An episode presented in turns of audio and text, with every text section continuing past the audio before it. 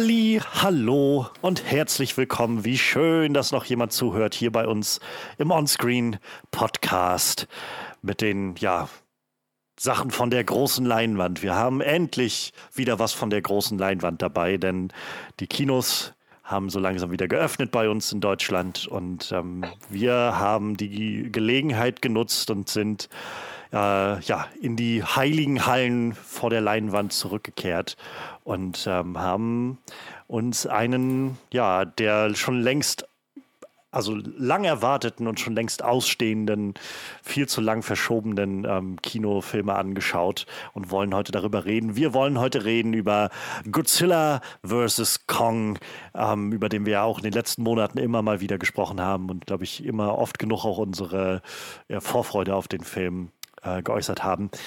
Endlich ist es also soweit und ähm, wir haben heute nichts anderes vor als Godzilla vs. Kong und äh, sind in zwar üblich, ähm, in üblicher Besetzung, was die, was die Anzahl betrifft, äh, vorhanden, denn wir wollen heute zu dritt reden über den Film. Aber unser guter Manuel ist im Urlaub aktuell. Ähm, Grüße dahin. Ähm, und deshalb haben äh, meine Wenigkeit Johannes und unser Witcher aus Cameron, Frederik. Ja, hallo. Äh, uns noch Vers äh, Verstärkung und Unterstützung geholt von einem guten Freund, ähm, der ja, glaube ich, auch zu den mit größten und versiertesten Kaiju-Fans gehört, die ich so kenne. Ähm, und das ist der gute Christoph. Hallo, Christoph. Hi, grüßt euch zusammen. Ja, ähm, schön, dass das klappt. Schön, dass wir heute hier äh, quatschen können über Godzilla vs. Kong. Die letzten Wochen war ich ja nur auch ausgeschaltet ähm, und ich freue mich jetzt auch wieder irgendwie über Filme reden zu können. Auch gerade schön, dass es mit Godzilla vs. Kong klappt. Und umso schöner, dass, wie gesagt, Christoph dabei ist.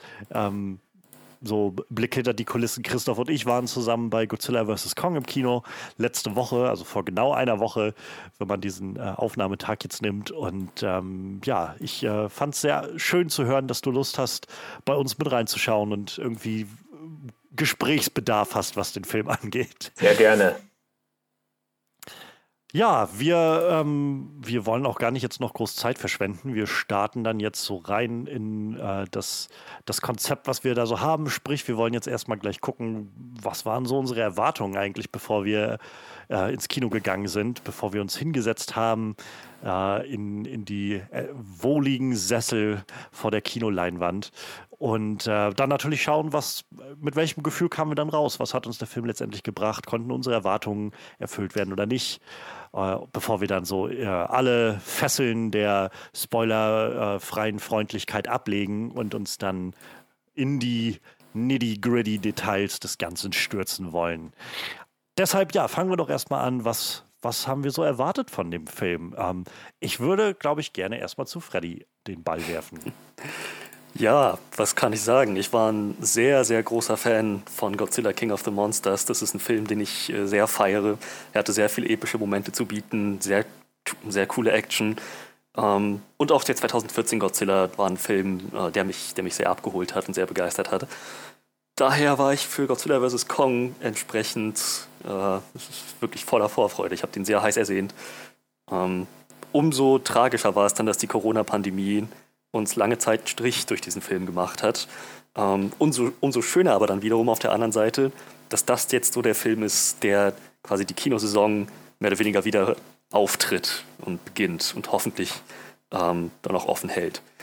Ja, äh, was, kann ich, was, was, kann ich sagen? Godzilla vs. Kong, äh, was, ich habe ich hab, ich hab fantastische Action erwartet, bombastische Action.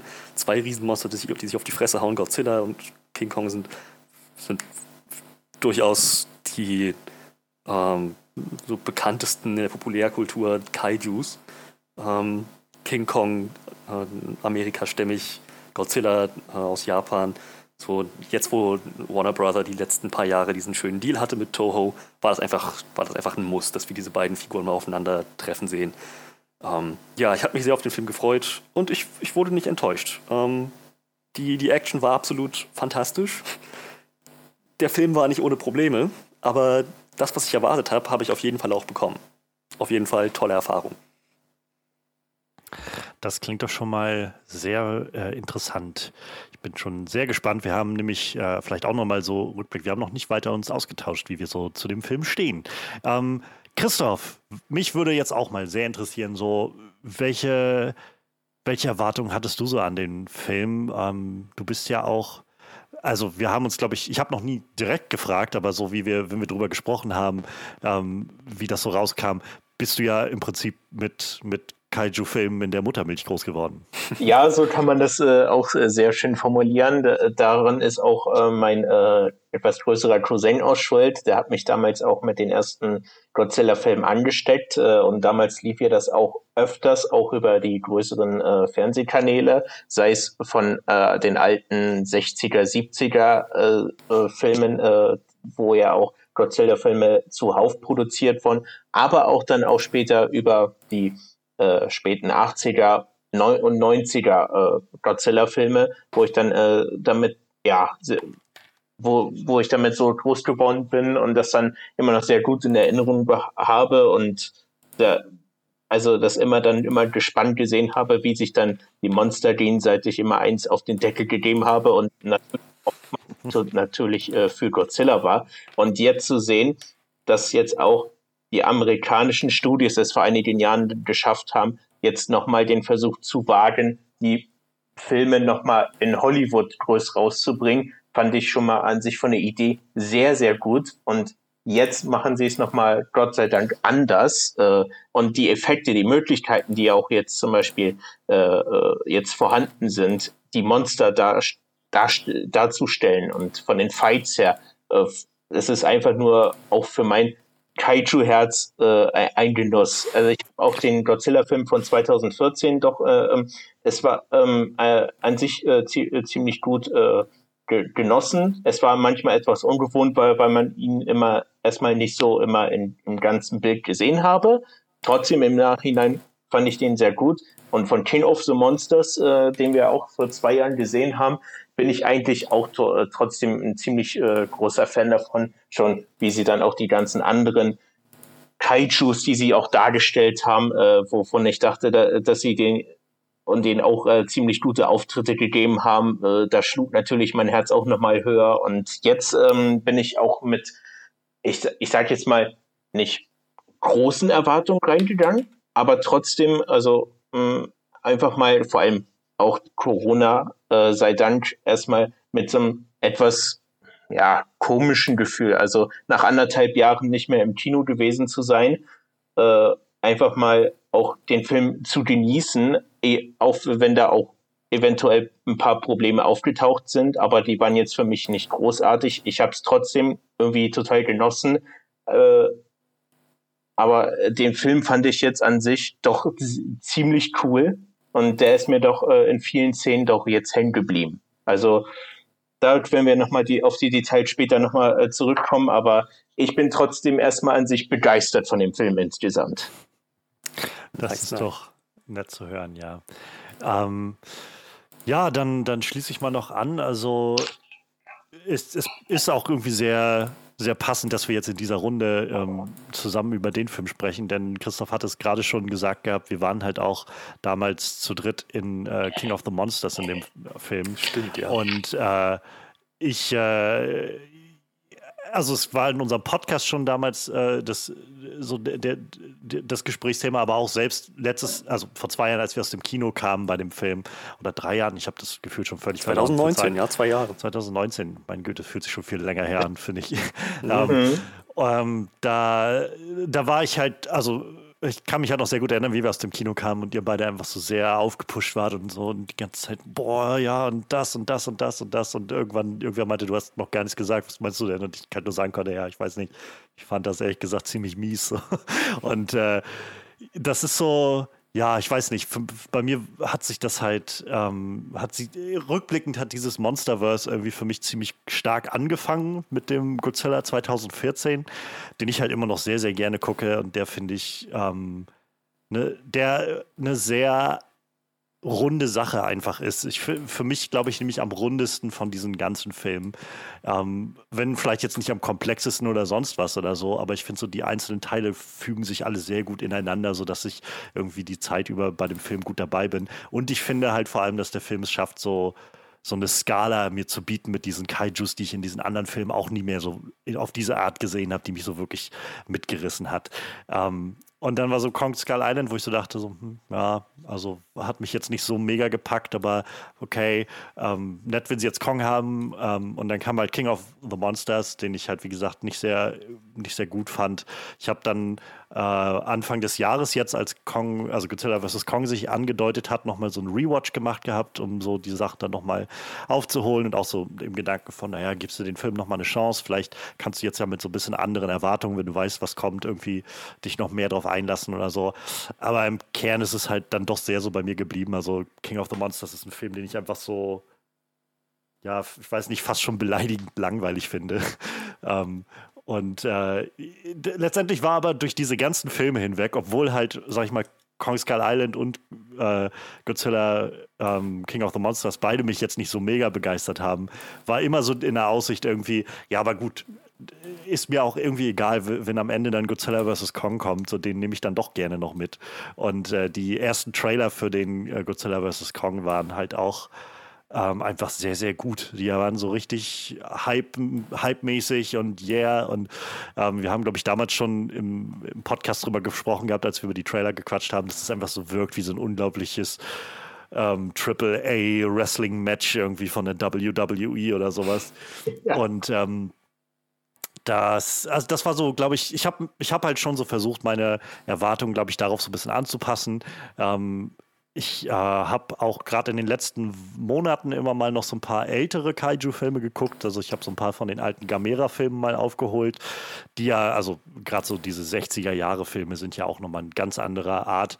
Ähm, und die sind halt auch voll mit so, mit, mit so Dämlichkeiten und sowas, wo ich halt jetzt tatsächlich auch sehr viel schon von Anfang an bei Godzilla vs. Kong das Gefühl hatte, bevor ich reingegangen bin, ja, das, ich erwarte jetzt, ich versuche mich da jetzt irgendwie nicht so sehr an irgendwas zu, auf irgendwas zu konzentrieren oder sowas. So Hauptsache, das, das läuft irgendwie und macht einfach Spaß und ist irgendwie so ein bisschen, bisschen groß und dumm und mehr habe ich davon irgendwie nicht erwartet oder so.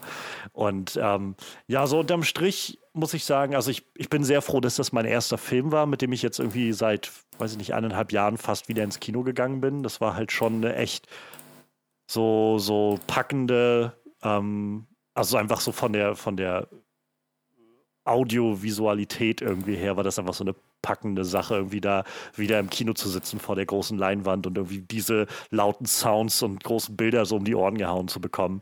Äh, das war halt, das, das ist nicht immer meine präferierte Art, Filme zu gucken, aber dafür, dass ich einfach jetzt eineinhalb Jahre nicht mehr im Kino war, war das echt sowas, wo ich gedacht habe, boah, ich habe das echt gebraucht, mal nach eineinhalb Jahren nur über meinen Monitor zu Hause schauen, äh, dann doch mal wieder so die volle Breitseite aus dem Kino zu bekommen. Ähm, und ich finde, der Film hat auf jeden Fall so einige Sachen, die wirklich Spaß machen. Also ich weiß, dass ich im Film auch so an einigen Stellen saß mit so einem breiten Grinsen im Gesicht. Mhm. Ähm, ich merke aber auch so rückblickend, jetzt nachdem eine Woche Zeit war und ein bisschen so ich sich alles setzen konnte, ähm, ich finde, der Film hat eine Menge unnötiges Gewicht und ja. ähm, hat eine, eine Menge also unterm Strich, ich denke, wir werden dann noch näher drauf eingehen, aber unterm Strich bin ich tatsächlich so ein bisschen, habe ich so ein bisschen Mixed Feelings, was den Film angeht, weil ich zum einen denke, ja, das war jetzt eine spaßige Sache, ähm, aber ich glaube, ähnlich wie bei Jurassic World wird das was für mich sein, wo ich wenig Anreiz habe, den ganzen Film nochmal zu gucken. Stattdessen werde ich mir wahrscheinlich so die interessanten Stellen rauspicken und die mir irgendwie angucken wollen, weil irgendwie doch so einiges verschenkt wird, was, glaube ich, hätte besser laufen können. Was ich schade finde, weil ich doch irgendwo so, so das kleine Gefühl hatte, glaube ich, dass es so, das ist, das ist so ein großes Crossover-Event, das, das hätte noch deutlich mehr Impact bei mir haben können und das hätte noch mehr, weiß ich nicht, so ein bisschen dieses Avengers-Feeling haben können, wo du so wirklich giddy bist von, oh mein Gott, diese, diese endlich, endlich diese Monster so. Und das hatte es teilweise, aber an einigen, also an zu vielen Stellen für meine Finden hat es eben das auch nicht, wo ich gedacht ja. habe, naja, okay. So, ähm, ja, also unterm Strich so, ich bin jetzt froh, den gesehen zu haben, ohne Frage. Ich hatte eine gute Zeit im Kino, aber Ähm, da, da ist doch so einiges, was, was den Film nochmal runterzieht, was nicht hätte sein müssen irgendwie.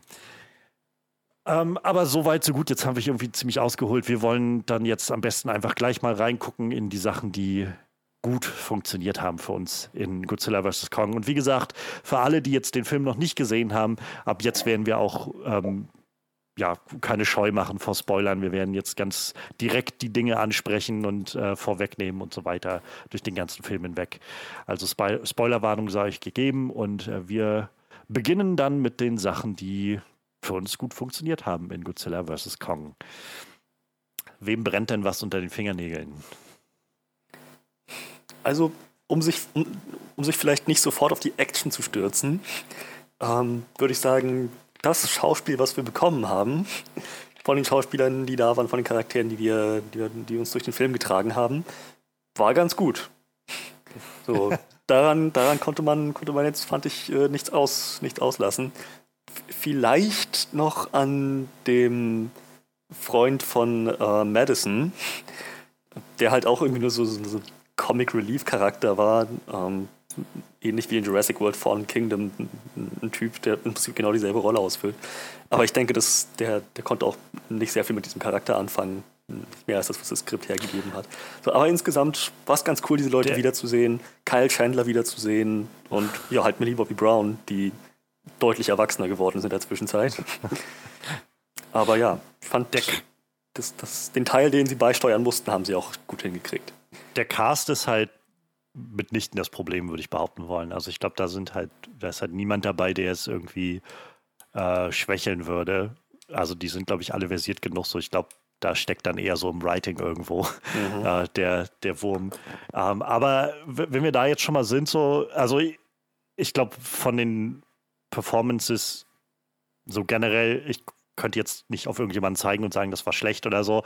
Ähm, ich glaube, vieles ist mir aber auch, also wird bei mir keinen Eindruck hinterlassen. Aber was ich, was mein Gefühl war, als ich rauskam aus dem Film und was, glaube ich, bei mir am meisten hängen geblieben ist seitdem, ist halt ähm, so, ich glaube, für mich hätte der Film vielleicht gar nicht funktioniert, wenn er nicht Rebecca Hall und äh, ja. das, äh, die Schauspielerin von, von äh, Gia gehabt hätte. Ähm, deren Namen ich gerade noch raus. Ich finde. Äh, Kaylee Hottle ja. heißt die Dame. Ähm, denn, also diese beiden haben es halt geschafft, dem Ganzen so eine gewisse emotionale äh, Verankerung zu verschaffen, die mir zum Beispiel in den letzten Filmen gefehlt hat. Also die ich halt in King of the Monsters nicht hatte und in Skull Island auch nicht. Und auch hier war es jetzt noch nicht massiv viel so, aber es war halt genau so eine Portion, wo ich gemerkt habe, so, also es ist mir ja wirklich hängen geblieben, wo ich gemerkt habe, wie so jedes Mal, wenn es zu Rebecca Hall ging und wir Zeit mit denen verbracht haben, so diesem Team Kong irgendwie, war es halt, wo ich gedacht habe, so, doch hier, hier habe ich das Gefühl, hier, hier geht es tatsächlich um was. Hier, hier fühle ich irgendwie das Gefühl, dass hier, äh, dass hier was auf dem Spiel steht, dass diese, diese Leute eine Rolle spielen irgendwie. Und darüber dann das halt so auch ja mit Kong, also Kong ja auch so eine gewisse Dimension dadurch bekommt. Ähm, also ja, da bin ich, da bin ich tatsächlich ziemlich froh, dass Rebecca Hall äh, und Kaylee Hottle dabei waren. Die haben das, äh, die haben das Ding irgendwie für mich jedenfalls schon fast so im, im ihrem Alleingang irgendwie so in, in den Boden gerammt und so, so stabilisiert, den ganzen Film über. Ich muss sagen, gerade Rebecca Hall ist mir auch sehr aufgefallen in dem Film. Ich meine, sie, sie musste jetzt ähm, zwangsläufig sehr viel gestikulieren, sie hat Zeichensprache kommuniziert, aber ihre Performance war halt trotzdem nahtlos, so absolut ja. perfekt.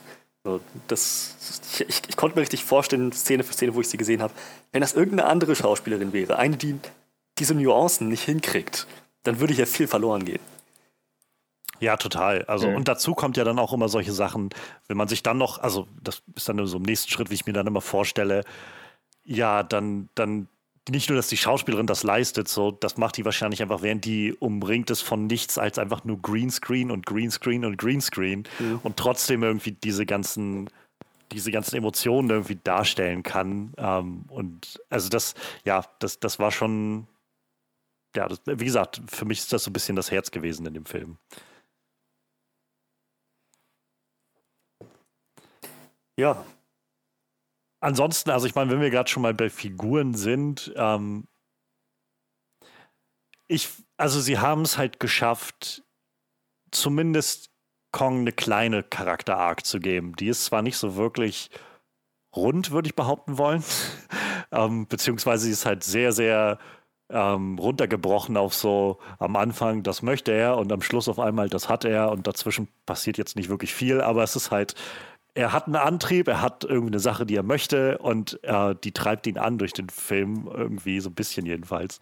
Und äh, ist ja, keine Ahnung. Also ich meine, ich habe es ja schon bevor wir den Film geguckt haben, schon als wir die Trailer geguckt haben, gesagt, so ich war doch beim Schauen, also so in, in der, in der Vorbereitung auf den Film irgendwie äh, schon spürbar mehr so Team Kong gefühlt, weil ich einfach das Gefühl habe, dass da so eine, dass ich, also Godzilla ist halt für mich nicht mehr als so ein äh, großes Tierwesen, was halt so, so reinmaracht, ohne irgendwie in irgendeine Richtung äh, Gefühle zu haben oder sich für irgendwas zu, oder irgendwen zu interessieren, wo man halt bei Kong doch mehr das Gefühl bekommt, fand ich, dass er schon eine Bindung zum Menschen irgendwie hat und halt so eine gewisse Intelligenz an den Tag legt. Und das haben sie, fand ich, sehr interessant ausgespielt in dem Film, zu zeigen, dass das halt dass er zum einen diese Verbindung zu Gia hat, aber zum anderen auch so, dass er die Zeichensprache gelernt hat, so dass er, wie gesagt, einen Antrieb hat, was er will, so jenseits von, da ist irgendwas Großes und ich will es töten, was halt so scheinbar Godzillas einziger Antrieb, Antrieb ist.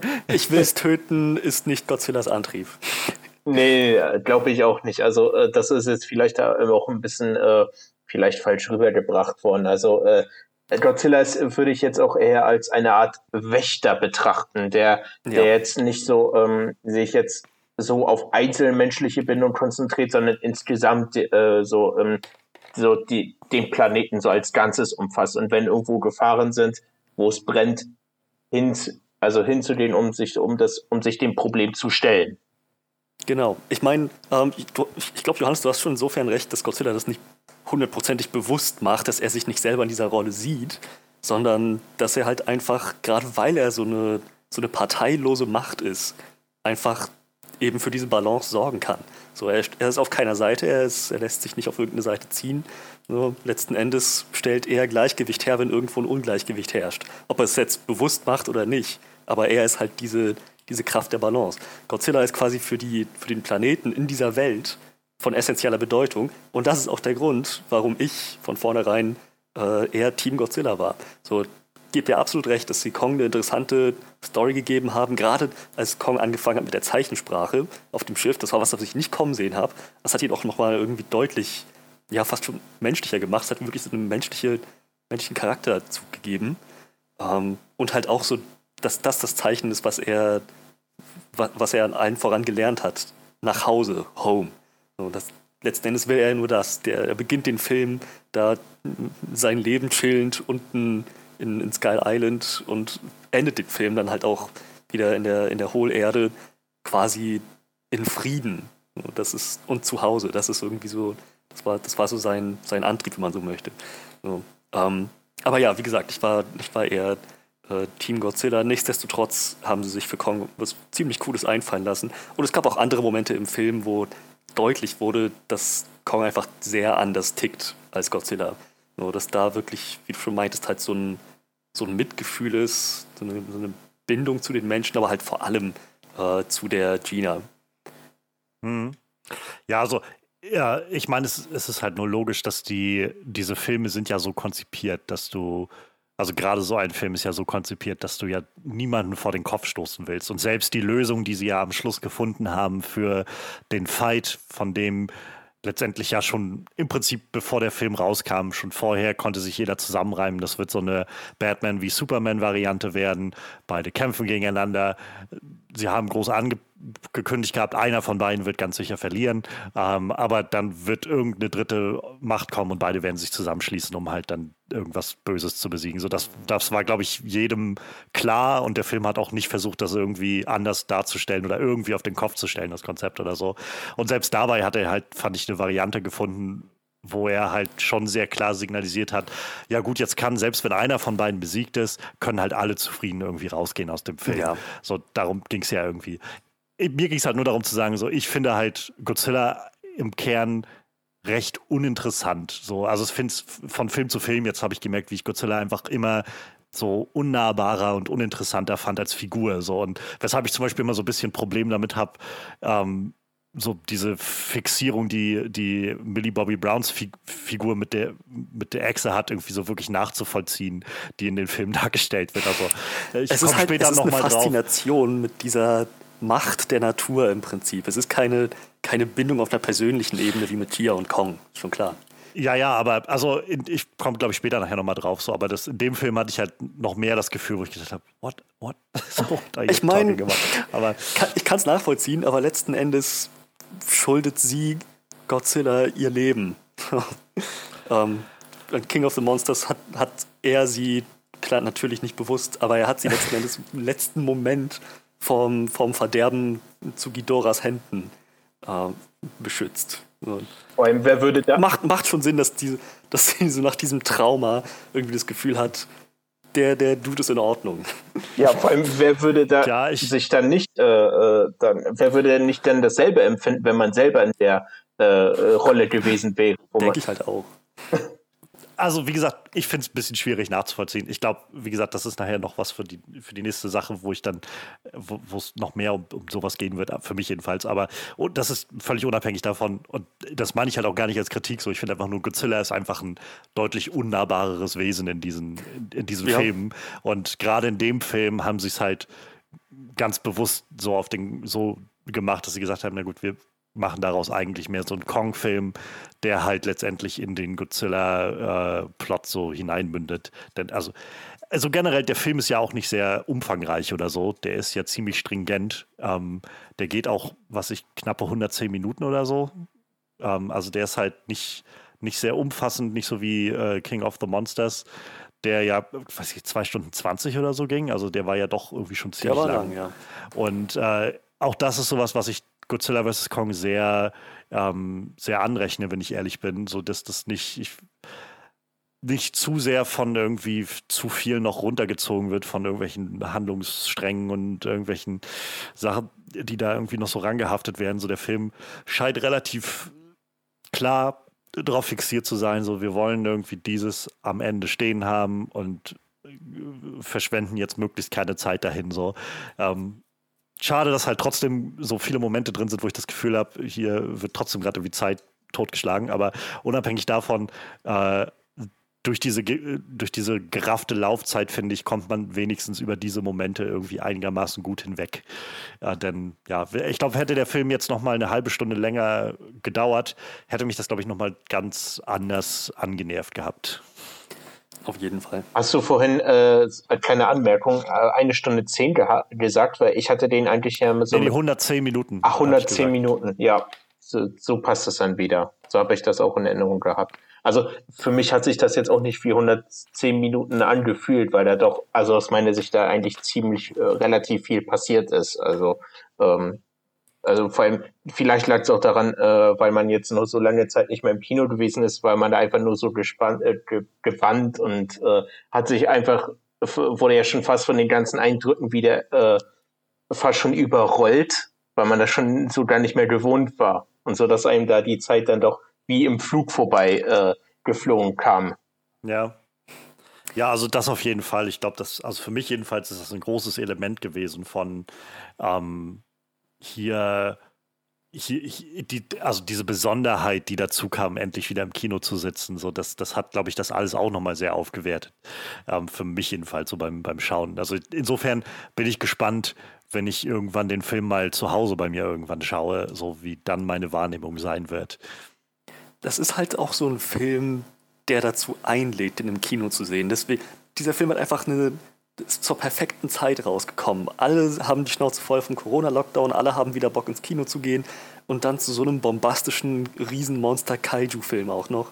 So, das, das hinterlässt schon einen ziemlichen Eindruck. Wo wir gerade bei diesen Eindrücken waren, ähm, wie fandet ihr denn die Effekte? Effekte waren eigentlich im Großen und Ganzen aus meiner Sicht großartig. Fand ich nämlich auch. Also stimme ich zu. Ich glaube, gegen Ende sind so ein, zwei Sachen, wo ich das Gefühl hatte, das fand ich nicht sehr interessant anzusehen. Ähm, aber unabhängig davon, definitiv sehr, äh, sehr sehr gut in, in Szene geworfen. Und äh, das ist zum Beispiel so ein Kritikpunkt, also ein, ich hatte es vorhin schon gesagt, das finde ich halt in Godzilla 2014 so unglaublich stark, wie äh, Gareth Edwards das geschafft hat, so diese Monster einzufangen auf eine Art und Weise, die mir wirklich so dieses Gewicht von denen und so diese Präsenz wirklich verkauft. Ähm, und eine Sache, die ich zum Beispiel in King of the Monsters sehr, sehr langweilig fand, ich finde die Action in dem Film ist sehr, sehr uninteressant inszeniert. Und der Film, finde ich, macht einen großen Schritt wieder Richtung äh, das, was Godzilla 2014 gemacht hat für mich. Es sind viele kreative so Shots drin, kreative Momente, wo man merkt, dass Adam äh, Weingart, der Regisseur, halt schon mit so einer mit so einer verspielten Art daran geht, der, in der er ganz genau weiß, worum es hier geht. Also ähm, so, also für mich, wir können ja wo wir jetzt schon mal dabei sind, irgendwie auf uns, uns auf diese Action-Sachen konzentrieren. Also ich glaube, für mich bleibt die stärkste Sequenz in dem Ganzen tatsächlich dieser Fight auf den, auf den Flugzeugträgern. So, ich fand, das war das äh, zum einen irgendwie alles in Tageslicht zu haben, hat irgendwie enorm viel hinzugefügt. Und ich glaube, das ja. ist auch immer so ein bisschen der, mhm. so der, der äh, Lynchpin, wo man so dann sehen muss, so haut das auch bei Tageslicht hin oder nicht. Ähm, so eine, das fand ich zum Beispiel in dem letzten Film ziemlich schade, dass vieles davon immer mit Sturm und Regen verbunden war. Ja, sie haben so in-Story erklärt, aber ich fand es halt einfach nicht interessant anzusehen. Und äh, der zweite Kampf war dann in Hongkong, da war es dann auch schon wieder sehr dunkel, auch trotzdem sehr interessant gemacht. Aber so auf den Flugzeugträgern, das war tatsächlich, wo ich zum einen das Gefühl hatte, hier entlädt sich jetzt gerade mal zum ersten Mal irgendwie was und es, ist, es sieht einfach gut aus und es hat halt sehr interessante Aspekte und es kommt dazu, dass dadurch, dass Kong halt so dieses Handicap hatte in dieser ganzen Situation, fand ich noch eine gewisse Tension einfach dazu kam, eine gewisse Spannung, die, die vielleicht später nicht mehr so ganz effektiv war. So zu sehen, wie er irgendwie unter Wasser am Straucheln ist und irgendwie wieder zurück nach oben muss, um Luft zu holen oder sowas. Und solche Sachen, äh, keine Ahnung, das hat sich mir sehr eingebrannt und das war halt gespickt von einfach sehr geilen Shots. So, also ich fand äh, so allein dieser, dieser, diese Idee, als Godzilla halt angeschwommen kam, dass er eins dieser Schiffe platt macht und sich ähm, der Bug, ist das der Bug eines Schiffes mit dem Anker so in, in ihm drinne verhakt ja. und dann so das Schiff mitgezogen wird und dann nachher von mal untertaucht und so. Das waren halt, wo ich dachte, das, ist, das sind geile Ideen. So, das finde ich kreativ und spannend, sowas mit anzusehen. Da hat halt der Regisseur gerade echt viel Spaß einfach mit der Situation. Und das habe ich sehr genossen. Ja, definitiv. Das, Christoph, ja. Zumal ähm, das war ja eigentlich auch, ähm, eigentlich hat sich ja dieser ganze äh, insgesamt der, der Kampf im Film äh, auf drei Runden äh, äh sozusagen strukturiert aufgebaut. First Round ein Seekampf, wo dann noch Kong gehandicapt ist. Der zweite, eigentlich so von der Rivalität jetzt eher so ähm, fast der Hauptkampf, aber eher auch im, im Dunkeln. Und dann der dritte Tag Team Edition. Wie, wie man also richtig schön so Wrestling-Matches, wie man das so von es, dort kennt.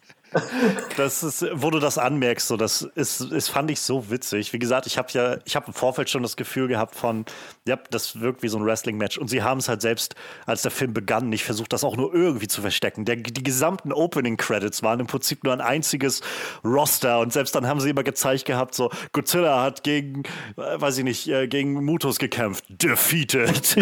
dann Ghidorah, Kong defeated. hat gegen Skullcrawler gekämpft, defeated. Und dann sind sie so wie in so Rostern dann aufgestiegen, bis irgendwann so beide sich gegenüberstanden. das war ich, so, ja, wo ich gedacht habe, genau das ist diese, diese, in Anführungszeichen, Lächerlichkeit, die ich irgendwie erwartet hatte, die ich halt die, die angebracht ist für so ein abstruses Absolut. Konzept. Ja. So einfach zu sagen, das ist ein reines Wrestling-Match, was wir haben. Und gerade der zweite Kampf dann in Hongkong war ja dann auch einfach von der Choreografie, sag ich mal, wenn man das so nennen will, irgendwie schon gerade durch so jemanden wie Kong irgendwie sehr ähm, sehr so Wrestling-Style-mäßig gemacht, also mit so Moves, die einfach irgendwie aus dem Wrestling kommen könnten. Ja. Da hat Adam Weingart hat überhaupt so bei diesen Kämpfen und ähm, so bei, bei der Balance zwischen diesen beiden Kaijus merkt man schon, dass er großes Augenmerk darauf gelegt hat, dass er wirklich keiner Seite der Fans auf den Schlips tritt. So, dass, dass die dass Godzilla-Fans entsprechend bekommen, was sie erwarten und dass Kong-Fans auch nicht irgendwie das Kino verlassen und denken, unserem, unserem unserem Helden, unserem mhm. Super Kaiju wurde hier Unrecht getan. Ähm, das waren insgesamt, also der, der, Kampf in Hongkong fand ich, das war so das Highlight des Films für mich. So gut der Kampf auf den Flugzeugträgern auch war, für mich muss ich sagen, ist das, das Action-Highlight der Kampf äh, in Hongkong. Quasi Spätnacht, früher Morgen, so diese Zeitspanne. Ähm, ja, aber jetzt, wo wir schon die Runden angesprochen haben, ich meine, das Tag-Team das ist technisch gesehen eine, eine vierte Extra-Runde. Ich meine, ähm, der Film selber zieht das auf, dass der Kampf zwischen Godzilla und, und, und Kong äh, drei Runden quasi beinhaltet. Runde 1, wie du gesagt hast, Christoph, mhm. auf den Flugzeugträgern. Runde 2 endete quasi mit diesem Punktsieg für Kong, als er so mit seiner Beweglichkeit, mit so cleveren Ideen es dann geschafft hat, nah genug an Godzilla ranzukommen, um seinen eigenen Atomic Breath auf ihn selbst zu lenken. Ja. So, wo dann auch oben der, äh, wie hieß er, Ska Alexander? Alexander ja, Skarsgård, genau. ja. genau. Alexander Skarsgård meinte, oh, okay, Runde 2 geht wohl an Kong. auch sehr schön, wo ich dachte, eigentlich ganz clever, dass sie das eingebaut haben, dass der Zuschauer weiß, okay, ja, das war jetzt, das war jetzt Kongs Runde. Er hat jetzt gezeigt, dass er durchaus dagegen halten kann. Ja, und dann halt Runde 3, wo Godzilla sich halt deutlich mal nochmal seine Dominanz gezeigt hat. So, Kong kann letzten Endes Zeit gewinnen, Punkte gewinnen, aber Godzilla kann einfach so viel einstecken. Der ist, es ist verrückt, wie viel Schaden der einfach wegstecken kann wie nichts. Ich meine, ich, ich hatte es fast schon ein bisschen befürchtet im Vorfeld, weil du schon meintest, Johannes, dieses ganze Konzept von Batman wie Superman, so der Underdog gewinnt dann meistens und Kong ist beweglicher und schneller und die Axt war im Trailer schon zu sehen. Da dachte ich, na gut, ja. vielleicht überlegen sie sich jetzt wirklich was dass Kong dadurch den Vorteil hat und Godzilla hier, das, also dass er die Oberhand gewinnt, dass er der klare Sieger ist am Ende. Ähm, ich war überrascht und entsprechend positiv überrascht, dass sie dann gesagt haben, naja, nee, so, so eine Kreatur wie Godzilla, da, da bringen die auch Cleverness und, und, und Waffen nicht besonders viel. Ich meine, in ähm, King of the Monsters haben wir gesehen, wie er aus 2000 Meter Höhe fallen gelassen wurde. Und er war ein bisschen bewegungsunfähig für ein paar Minuten, das war's. Kannst du dir vorstellen, was mit Kong passiert wäre? Das hätte ihm jeden Knochen in seinem Körper zertrümmert. Ja, ja. Zumal äh, man ja auch sich damit auch ähm, äh, so ähm, das, äh, dem Problem aus dem Gang, äh, aus dem äh, Weg gegangen ist, äh, weil wie gesagt, wir, wir haben es auch im Film öfters erwähnt, Godzilla und Kong sind beides Alpha, Alpha-Titanen. Und eigentlich gibt es nur Platz für einen Alpha. Und ja. sie haben es dann klar dargestellt, dass dann Godzilla eigentlich als klarer Sieger hervorgegangen ist, aber sie haben trotzdem Kong auch seinen Moment gegeben. Also, so dass er trotzdem nicht äh, als schwacher Kaiju am Ende äh, ähm, zu, also in Erinnerung blieb, sondern im Gegenteil, also der, der auch sehr widerstandsfähig ist, der äh, einfach auch mega stark sein kann. Eben. Er hat halt Godzilla einen sehr, sehr guten Kampf geliefert. Er hat, wie gesagt, diese zweite Runde gewonnen. Und ich fand es halt auch so schön zu sehen, wie wieder großes Lob an Adam Weingart und überhaupt die, die, die Produktion, das ganze Team, ähm, wie sie es geschafft haben, die Stärken dieser beiden Monster auch entsprechend zur Schau zu stellen. Halt Kong, der wirklich mehr so ein paar Schritte vorausdenkt, seine Beweglichkeit nutzt, die Länge seiner mhm. Arme, seine Hände ähm, und halt Godzilla, der mehr mit der Masse seines Körpers kämpft, mit Zähnen und Klauen, natürlich mit seinem Atomic Breath. So, dass halt Kong Schwierigkeiten hatte, überhaupt erst nah genug an ihn ranzukommen. Aber als er es dann geschafft hatte, dann hatte Godzilla durchaus Schwierigkeiten. Ja. So, und war auch durchaus unterlegen, stellenweise. Ja, sie haben halt, wie, wie gesagt, also ich glaube, Adam Weingart hat gerade was diese Sachen angeht, diese, diese Monsterkämpfe, schon so die, das richtige Gespür gehabt für die Sachen, die Leute gerne sehen wollen, was, äh, was das angeht. Also, dass man halt das Gefühl bekommt von hier, hier passiert was, was für diese, ich nenne sie mal Charaktere, äh, irgendwie einzigartig ist, was die auszeichnet.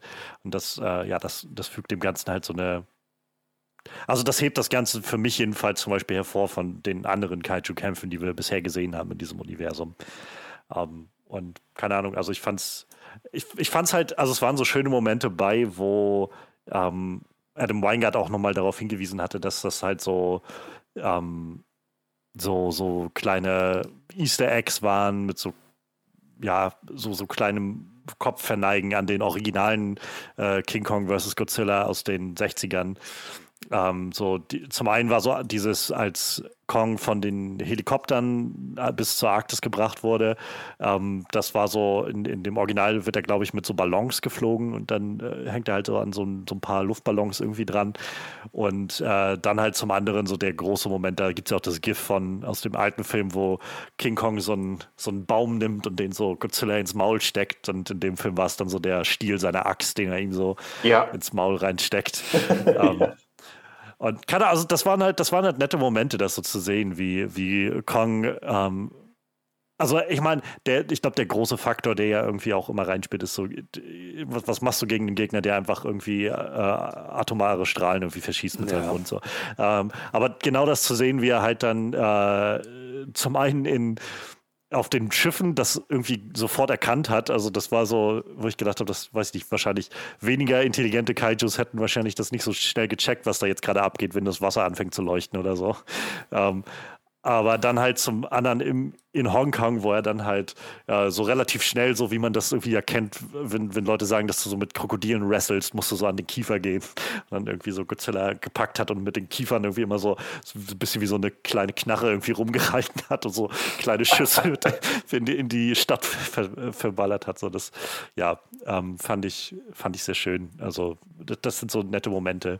Ähm, wie gesagt, ich fand, es gab einfach so Shots, die das Ganze so ein bisschen hervorgehoben haben äh, im Vergleich zu den letzten Sachen, die kreativ waren. Also in den ähm, auf den Flugzeugträgern äh, beim Kampf gab es zum Beispiel äh, da gab es mehrere, aber so zwei, die mir jetzt so sehr in Erinnerung geblieben sind. Zum einen äh, fand ich sehr, sehr geil gemacht, wie die Kamera quasi mit dem Schiff so ähm, die, die sich quasi äh, auf auf den Rücken gedreht hat und halt so unter Wasser gegangen ist und man unter Wasser das Ganze mit bisschen mitverfolgt hat und nachher wieder sich umgedreht hat, als das Schiff wieder ähm, andersrum war.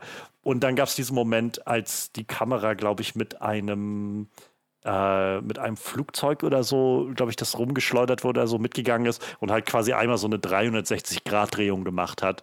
Ähm, und das war, also, keine Ahnung, fand ich was super beeindruckend. Das war so ein Shot, der mir in Erinnerung geblieben ist. Und auf der anderen Seite stand, äh, das war halt auch so ein Moment, wo ich echt so ein großes Grinsen im Gesicht hatte, ähm, als in Hongkong die ähm, die, wie hießen sie, Humvees oder so? Ich habe jetzt gerade den genauen Namen vergessen. Heaves. Von Heaves, genau. Ähm, als, als die kleine, ähm, die kleine Heldengruppe da mit ihrem Heave rausgeflogen kam aus dem Loch und dann erst so an Kongs Kopf vorbeigeflogen ist ja. und dann so über Godzillas Strahl hinweg auf Godzilla zugeflogen ist und so. Das war so ein Shot, der hat auch so lang angehalten, dass das einfach beeindruckend war, wo ich so da saß und dachte so, oh yeah. Der ultimative Adrenalinschock für jeden, wer sich das antun will. Ja, also wenn Warner schlau ist, bauen sie sich halt jetzt in, in äh, irgendeinen so Freizeitpark, den Warner sicher auch hat, äh, irgendeine Godzilla vs. Kong-Attraktion, wo du genau sowas reinbasteln kannst. Also. So eine Art 4D-Kino, wo du dann auch ja, so, ja, so, ja, wo du dann richtig schön immer so das Gefühl hast, dass du in so einem Heave drin bist und dann so, oh ja. Und dann mit 360 Grad Drehung. Was sind denn für dich so ähm, herausragende Momente, Christoph?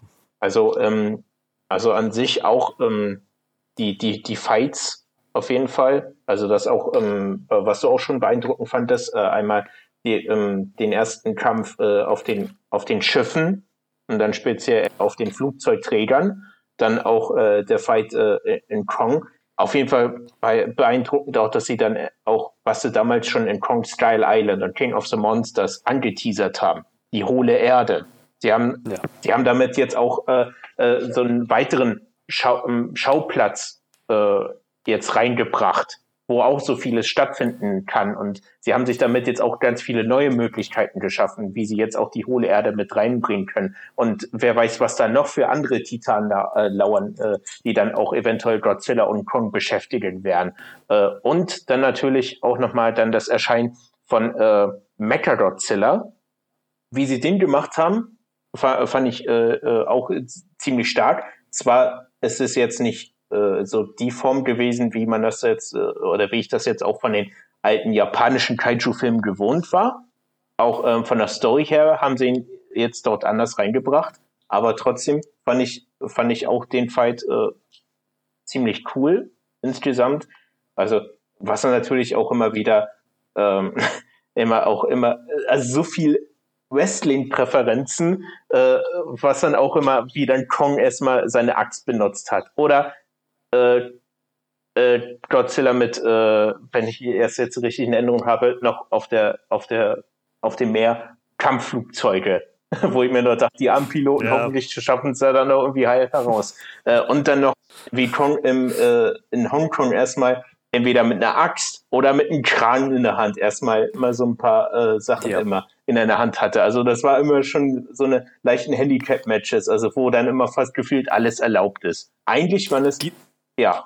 ja. Oh, erzähl, erzähl, wollte ich nicht abbrechen. Kein Problem. Äh, eigentlich waren es so äh, alles so Matches, wo eigentlich alles erlaubt war äh, an Sachen, die sie sich überall theoretisch hätten nehmen können, um den jeweils Wahrscheinlich anderen. so das Äquivalent von einem Wrestler, der zu einem Stuhl greift außerhalb des Rings. Ja, so. ja. Bei, äh, bei Kong und Godzilla, beim Tag-Team-Kampf gegen Mecha Godzilla äh, hätte mich das jetzt ähnlich eher an so ein Two versus One Handicap Match äh, erinnert, würde ich jetzt fast sagen. Nur aber Mecha Godzilla war da doch wiederum sehr, sehr stark, äh, so dass es dann eigentlich wieder fast wieder ausgeglichen war.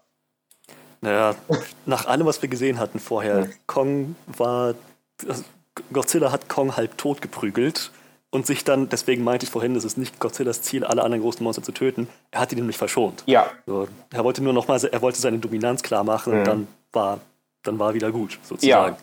Aber Kong war im Prinzip wehrlos in dem Moment. Der musste erstmal nochmal defibrilliert werden. Ja. Und Godzilla war halt völlig ausgelaugt vor dem Kampf gegen Kong. Er hatte noch diese klaffende Wunde am Bein von Kongs Axt. Ja. Und dann gegen Mecha-Godzilla kämpfen zu müssen, das, das war klar, dass es, äh, dass es sehr schwierig wird für jeden einzelnen von denen. Und umso schöner war das dann, die im Tag-Team-Kämpfen zu sehen. Es war einfach so, jedes Mal, wenn die beiden irgendeinen Move zusammen gemacht haben, so der, der innere Fünfjährige in mir hochgesprungen sind. Freudensprünge. Oh yes. Da ging es so nicht das. nur dir so.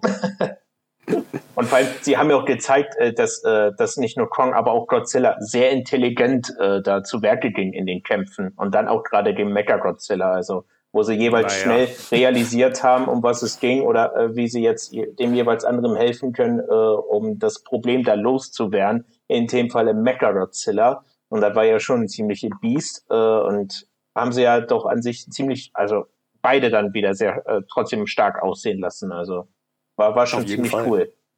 Gerade der Moment, wo Godzilla Kongs Axt mit seinem mit seinem Atem aufgeladen hat. Ja. Weil er anscheinend realisiert hat, okay, diese Axt funktioniert genauso wie, wie meine Rückenplatten oder wie mein Körper im Prinzip. Die ja. braucht einen Schub Energie. Oder er hat gedacht, was fällt dir ein, wieder aufzustehen? Jetzt mache ich dich platt.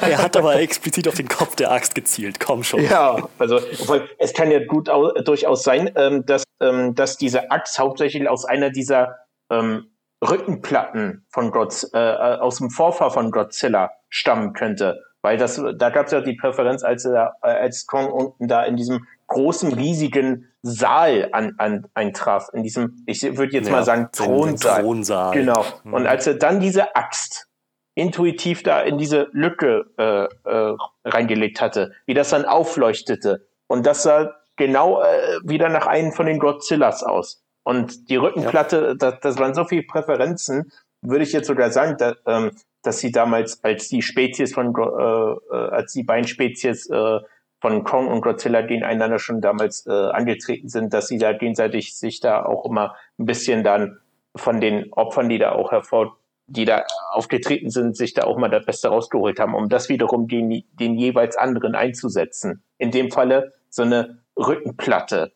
die dann auch ja. sehr, ähm, sehr widerstandsfähig ist, wie wir gesehen haben.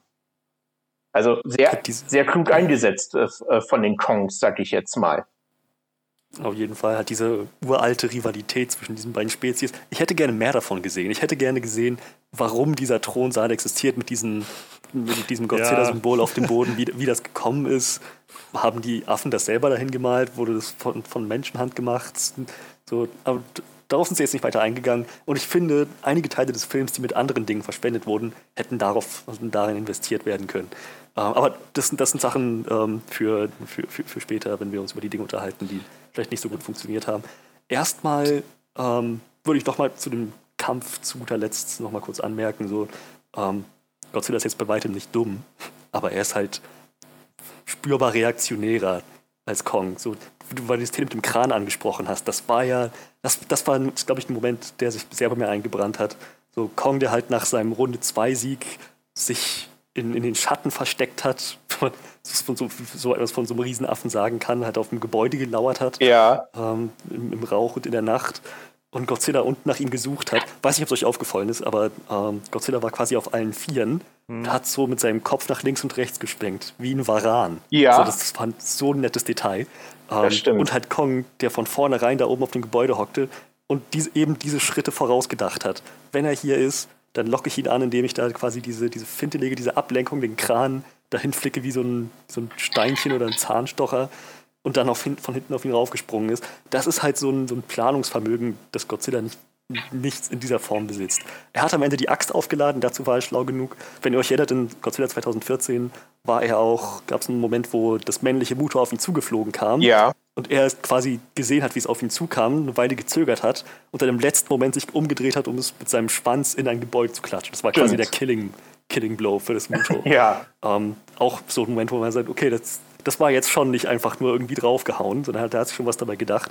So, aber Kong ist auf jeden Fall, äh, der hat, hat mehr Verstand irgendwie, so mehr Planungsvermögen. Auf jeden Fall. Wie gesagt, in jedem Fall faszinierend, die beiden aufeinandertreffen zu sehen. Ähm, aber was mich gerade sehr interessiert, ähm, wo, wo, du gerade das Wort ergriffen hattest und ähm, auf die alten Filme zu sprechen kamst, ich habe von den alten Filmen, von den original japanischen Toho-Godzilla-Filmen, allerhöchstens mal Ausschnitte gesehen. Ähm, Fernsehen, früher äh, im gleichen Alter, mehr oder weniger wie du. Ähm, mhm. Und dann vor, keine Ahnung, paar Wochen, paar Monaten immer mal wieder so ein paar Schnipsel auf YouTube. Ähm, aber ich komme irgendwie nie über diesen Punkt hinaus, dass diese Effekte mir ein Bein stellen. So, die, die, die Aufmachung, ich, da, da, steckt überall sehr, sehr viel Arbeit drin, bin ich mir sicher. Die Miniatursets, äh, die Anzüge, die Practical Effects, all das. Aber ich komme trotzdem beim Gucken dieser Filme nicht über den Punkt hinaus, ja, das, ist ein, das sind bestimmt coole Monster und eine coole Geschichte, so und alles von epischen Ausmaßen und drum und dran, aber ich kann einfach nicht umhin, als hier daran stehen zu bleiben, daran anzuecken, dass ich hier große Gummimonster aufeinander klatschen sehe. So die Effekte, keine Ahnung, die, die stellen mir dann doch irgendwie ein Bein beim Genuss dieser Atmosphäre. Ähm, nun bist du von diesen Filmen aufgewachsen. Wie geht's dir da? Ist das ja. für dich irgendwie, spielt das für dich gar keine so große Rolle? Oder würdest du auch sagen, jetzt die, die Hollywood-Godzilla-Filme, das ist doch so die hundertprozentig echte Vision von Godzilla? Wie siehst du das? Also, ähm, gut, dass du nochmal darauf zurechtsprechen kommst. Ist an sich eine interessante Frage.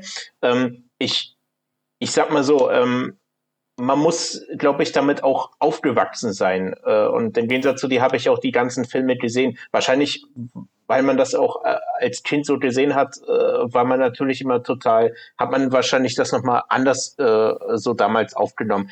Klar, die Effekte anders und die haben ja auch Dafür sind aber die äh, gerade die japanischen Studios bekannt, auch in dem Falle Toho, äh, dass sie äh, das immer mit Gummianzügen in Miniat und die Städte im Miniaturformat immer errichtet haben, wo dann immer die Hauptkämpfe äh, stattfanden. Man, ich glaube, man muss damit groß geworden sein. Wenn jetzt einer wie du das so nie nie so großartig damit in Berührung ja, gekommen ist, ähm, äh, kann ich mir kann ich deine Ansicht sehr gut verstehen. Also, äh, dass man damit so nie warm geworden ist. Aber jetzt nochmal zu sehen, also, aber damals hatte ich auch schon die Vorstellung, wenn sie das nochmal irgendwie in, äh, also auch in Amerika rausbringen würden, durch eine der großen Hollywood-Studios, wenn man dann nochmal äh, ansehen würde, mit welchen Möglichkeiten sie dann, dann dort arbeiten würden. Das wäre doch genial. Eben. Und jetzt haben sie es und jetzt stellen sie seit einigen Jahren dieses Monsterverse auf.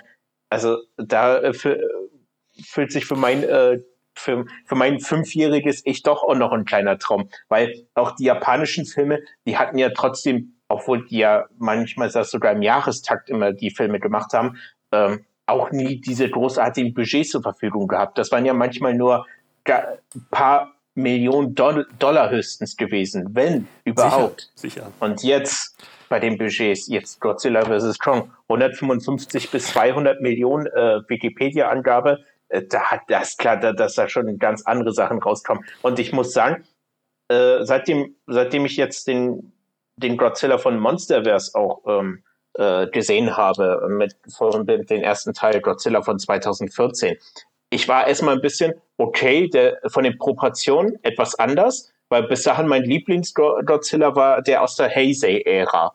Weil da haben sie den auch aus meiner Sicht, also den habe ich so vor allem in bester Erinnerung äh, behalten, weil mit den 60er, 70er bin ich auch so jetzt nicht so großartig in Verbindung geraten. Aber so die Filme von der Heisei-Ära plus die Gamera-Trilogie von den 90ern, äh, äh, mit der ich auch, äh, die ich dann auch später nochmal nachgeholt habe, da, die sind mir auch sehr, sehr gut in Erinnerung geblieben. Aber ich muss sagen, mein Lieblings-Godzilla ist jetzt der von der Legendary-Vision, vom Monsterverse. Das ist doch eine ich klare muss, Antwort. Ich Vielen muss Dank. sagen, ähm, ich, ich finde, also ich kann das sehr gut nachvollziehen. Ähm, und das hat halt, glaube ich, auch einfach so ein bisschen was mit so unseren Sehgewohnheiten zu tun. Ähm, so dieses, also würde ich jetzt spekulieren, so, also ich meine, das ist nur gerade aus Hollywood, ist das und das, was wir gewohnt sind, ähm, was, was das ausmacht, ähm, so diese, diese Art, das darzustellen. Ähm, ich habe jetzt halt in den letzten Monaten immer mal so ein paar der alten Gamera-Filme geguckt. Das ist jetzt nicht Toho, aber das ist halt also aus derselben Zeit ungefähr, so wie, wie die alten Godzilla-Filme so aus den 60ern. Ja. Und halt in derselben Art und Weise gemacht. Und ähm, also so generell würde ich, glaube ich, einfach sagen, so ohne dass ich da jetzt wirklich viel in der Materie stehe, so zum einen, ähm, guck dir einfach mal so ein paar von den Filmen an. Also, Mhm. ich, ich, weil ich hatte das Gefühl, dass es schon nochmal ein anderes Gefühl hat, wenn du wirklich das im Kontext von dem Film siehst und so wirklich. Also ich hatte bei denen, jedenfalls bei so ein, zwei von den Gamera-Filmen, ohne jetzt zu sagen, dass die alle gut oder schlecht sind, so ich glaube, also einige davon fand ich besser und einige schlechter, aber ähm, unabhängig davon hatte ich halt schon das Gefühl, dass im Kontext des Films ich doch deutlich schneller, also viel schneller an Bord war mit dem Ganzen, mit der Art und Weise, wie es gemacht wurde, weil einfach alles in dieser Art ist. Und du kriegst halt deutlich mehr dieses Gefühl von, so, so ist das halt, das ist diese Welt sozusagen. Und ich konnte halt nicht anders, als nachher zu sitzen und zu sagen, doch, ich habe gerade irgendwie schon auch trotzdem Spaß daran zu sehen, wie Gamera irgendwie gegen, äh, gegen Viras kämpft oder so, was halt, ja, zwei große Gummimenschen sind, so, aber ähm, so, also die Freude, die ich dabei empfunden habe, war nicht weniger wert als, als andere so. Und ich Ja. glaube, deshalb, also da, da wird schon was gemacht, was definitiv funktioniert.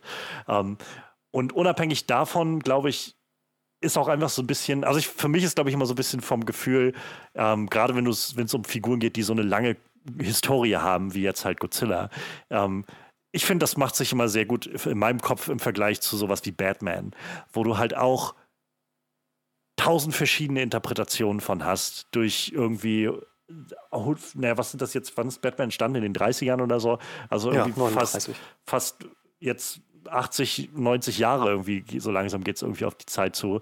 Ähm, es gab so unglaublich viele Interpretationen davon und äh, nicht alle sind gut, nicht alle sind schlecht, aber ich glaube halt, alle sind irgendwo auch valide und jeder findet so seine eigenen Favorites da drin.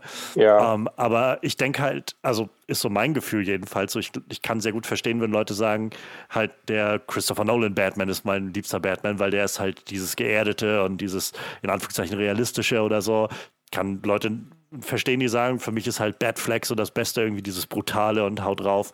Ich kann auch Leute verstehen, die sagen, für mich ist halt äh, Michael Keaton der beste Batman oder halt Adam West oder so, weil das halt so, so Leute gucken nach unterschiedlichen Dingen und, und ich glaube, wir sind so ein bisschen ich glaube, da schwebt immer so ein bisschen dieser, dieser Neuwagengeruch mit, so dieses Gefühl von so, das ist doch das Neue, so wie man das neu macht. Also ist das das, das Beste von allem. Wo ich halt, glaube ich, sagen würde, ich glaube, es ist zu unterschiedlich, als dass ich sagen könnte, also ich für mich jedenfalls sagen könnte, das ist das Beste oder das Schlechteste. Es gibt was, was mir besser gefällt, ohne Frage. Aber ich glaube, so, keine Ahnung, ich glaube, diese Vorstellung von, von, dass man jetzt zu Toho gehen würde und sagen würde, sag mal, warum macht ihr nicht ein, einfach mal Filme, wie, ihr das, wie wir das in Hollywood machen, wo die halt einfach seit 50 Jahren ihre eigenen Filme machen, auf ihre eigene Art und Weise.